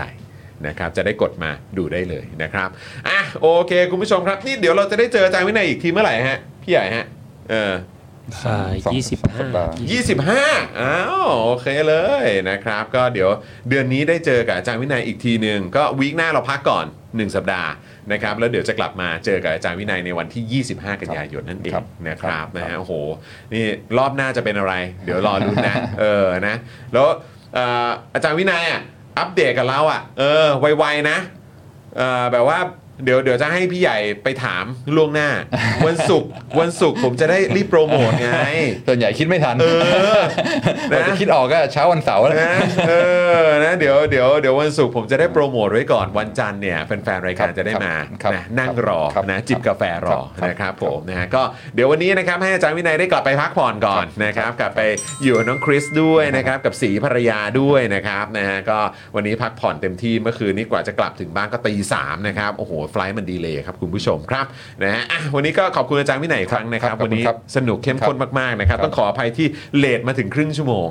แหมก็ เวลาไลน์มาบอกก็ถึงเที่ยงครึ่งอยู่แล้วครับ โอเค โอเค โอเคนะครับผมนะอะวันนี้ก็หมดเวลาแล้วนะครับ คุณผู้ชมครับเดี๋ยว เย็นนี้ 5 โมงเย็นโดยประมาณนะครับ เดี๋ยวมาเจอกับ Daily Topics ได้กับจอห์นปาล์มแล้วก็พี่โรซี่ แล้วก็วันนี้เป็นพี่ใหญ่หรือพี่บิวครับเนี่ย อ่าวั นนี้เป็นบิวครับผม ช่วงเย็นเป็นพี่บิวนะใช่ครับเออนะครับนะหุยวันนี้เลยไม่ได้เมาส์กับพี่ใหญ่เรื่องเรื่องเอ่อแมนยูอาร์เซนอลเลยอะอ่านี่ FIFA break อยู่เรื่องมันผ่านไปนานแล้วครับอ๋อผ่านไปนานแล้วลืมๆไปบ้างก็ได้พี่ใหญ่ไว้ลืมลืมๆไปบ้างก็ได้อ๋อโอเคโอเคโอเคโอเคเออนะครับแล้วที่ที่สำคัญไม่พอฮะไอ้พออาร์เซนอลแมนยูเสร็จใช่ไหมฮะหนังสืออาร์เซนอลก็มาโอ้ใช่เออโอ้ก็ต้องขอบคุณเอ่อเอ่อ ขอบคุณน้าแก้วด้วยนะครับนะที่เอ่อจัดหนังสือ 30 ปีอาร์เซนอลใช่ไหมอ่า30ปีนะผมอ่านไปครึ่งเล่มแล้วนะฮะจาก Invincible โอ้โหสุดยอดสู่อาร์เตต้ามากอ่านแล้วสนุกมาก ได้ข่าวว่าพี่ใหญ่ก็ได้ได้ได้ magnet ปะใช่ใช่ผมก็สั่ง pre-order ไว้อ๋ออ๋อพี่ใหญ่ก็สั่งเหรอใช่ใช่อ๋อโอเค พี่สั่งก็เออพี่พี่พี่ใหญ่ก็สั่งไว้ด้วยโถโอเคครับผมนะผมก็ได้เดนิสเบิร์กแคมป์เป็น magnet ไป ขอบคุณน้าแก้วด้วยนะครับผมนะฮะอะโอเค คุณผู้ชมครับวันนี้ขอบพระคุณคุณผู้ชมมากๆเลยนะครับนะที่ติดตามพวกเราอย่าลืมกดไลค์กดแชร์แล้วก็อย่าลืมสนับสนุนพวกเรากันด้วยนะครับ5โมงเย็นวันนี้เดี๋ยวเจอกับจอห์นปาล์มได้นะครับกับ Daily Topics นะครับวันนี้หมดเวลาแล้วนะครับผมจอห์นวินยูนะครับอาจารย์วินัยวงศ์สุรวัตรนะครับแล้วก็พี่ใหญ่ SpokeDark ของเรานะครับ วันนี้พวกเราสามคนลาไปก่อนนะครับ สวัสดีครับ สวัสดีครับ สวัสดีครับบ๊ายบายครับผม อยากจะเชิญชวนคุณผู้ชมนะคะ มาเป็น supporter ให้กับช่อง SpokeDark ของเราค่ะ ตอนเนี้ยทำง่ายมาก แค่คุณผู้ชมนะครับ กดดอกจันนะครับ แล้วก็ตามด้วยเบอร์ที่ขึ้นอยู่ตรงนี้ แล้วก็กดโทรออก หรือกดโทรออกข้างล่างนี้เลยก็ได้นะครับ แค่นี้เนี่ยคุณก็สามารถเป็น supporter ให้กับพวกเราแบบรายเดือนได้เลยนะครับ ผ่านเบอร์โทรศัพท์มือถือนั่นเองครับ เราต้องการ supporter ผู้สนับสนุนเท่าไหร่นะครับ15,000 คน ตอนนี้เรามี supporter 5,000 คนใช่ซึ่งก็ได้บอกความต้องการนี้ไปเมื่อประมาณปีกว่าๆที่แล้วแล้ว เราก็พยายามกันนะครับเรื่อยๆเรื่อยๆเป็น1 3ื่นครับ ตอนนี้เหลือ 5,000นะครับ ไม่เป็นไร ครับ เรายังสู้ต่อครับ อีก 1 0,000 คนอีก1ะครับ0,000คนเท่านั้นเอง ใช่คใช่รับ ก็คือเราก็พยายามจะทำให้ง่ายที่สุดนะคะ สะดวกที่สุดสำหรับคุณผู้ชมนะคะ บางทีเนี่ยอาจจะแบบว่าเออไปสมัครเป็น supporter ไปทำอะไรคือแบบมันกดหลายลิงก์ใช่ มันวุ่นวายใช่ไหมใช่ มันบางทีแบบว่ามันไม่ค่อยแน่ใจว่าทำยังไง แต่ว่าอันเนี้ยคือง่ายมากที่สุดเลย แล้วก็ท่านใดที่สมัครแล้วนะครับ ก็สามารถไปติดตามคอนเทนต์ Exclusive นะครับ ได้ที่ Facebook Page Spoke Dark Supporter ได้เลยแล้วก็สำหรับ Supporter ท่านใดที่เป็นผู้สนับสนุนอยู่แล้วทาง YouTube หรือ Facebook นะครับ ก็สามารถทักแชทเข้าไป บอกว่าเป็น Supporter อยู่แล้วอยากเข้ากลุ่มลับ Exclusive สำหรับผู้สนับสนุนเท่านั้นนะครับ รีบสมัครแล้วก็รีบทักแชทกันไปได้เลยนะครับ มากันเยอะๆนะคะอืมสมัครกันเลยครับผม อีก 1 0,000 คนจะถึงเป้าแล้ว มาสนับสนุนพวกเรากัน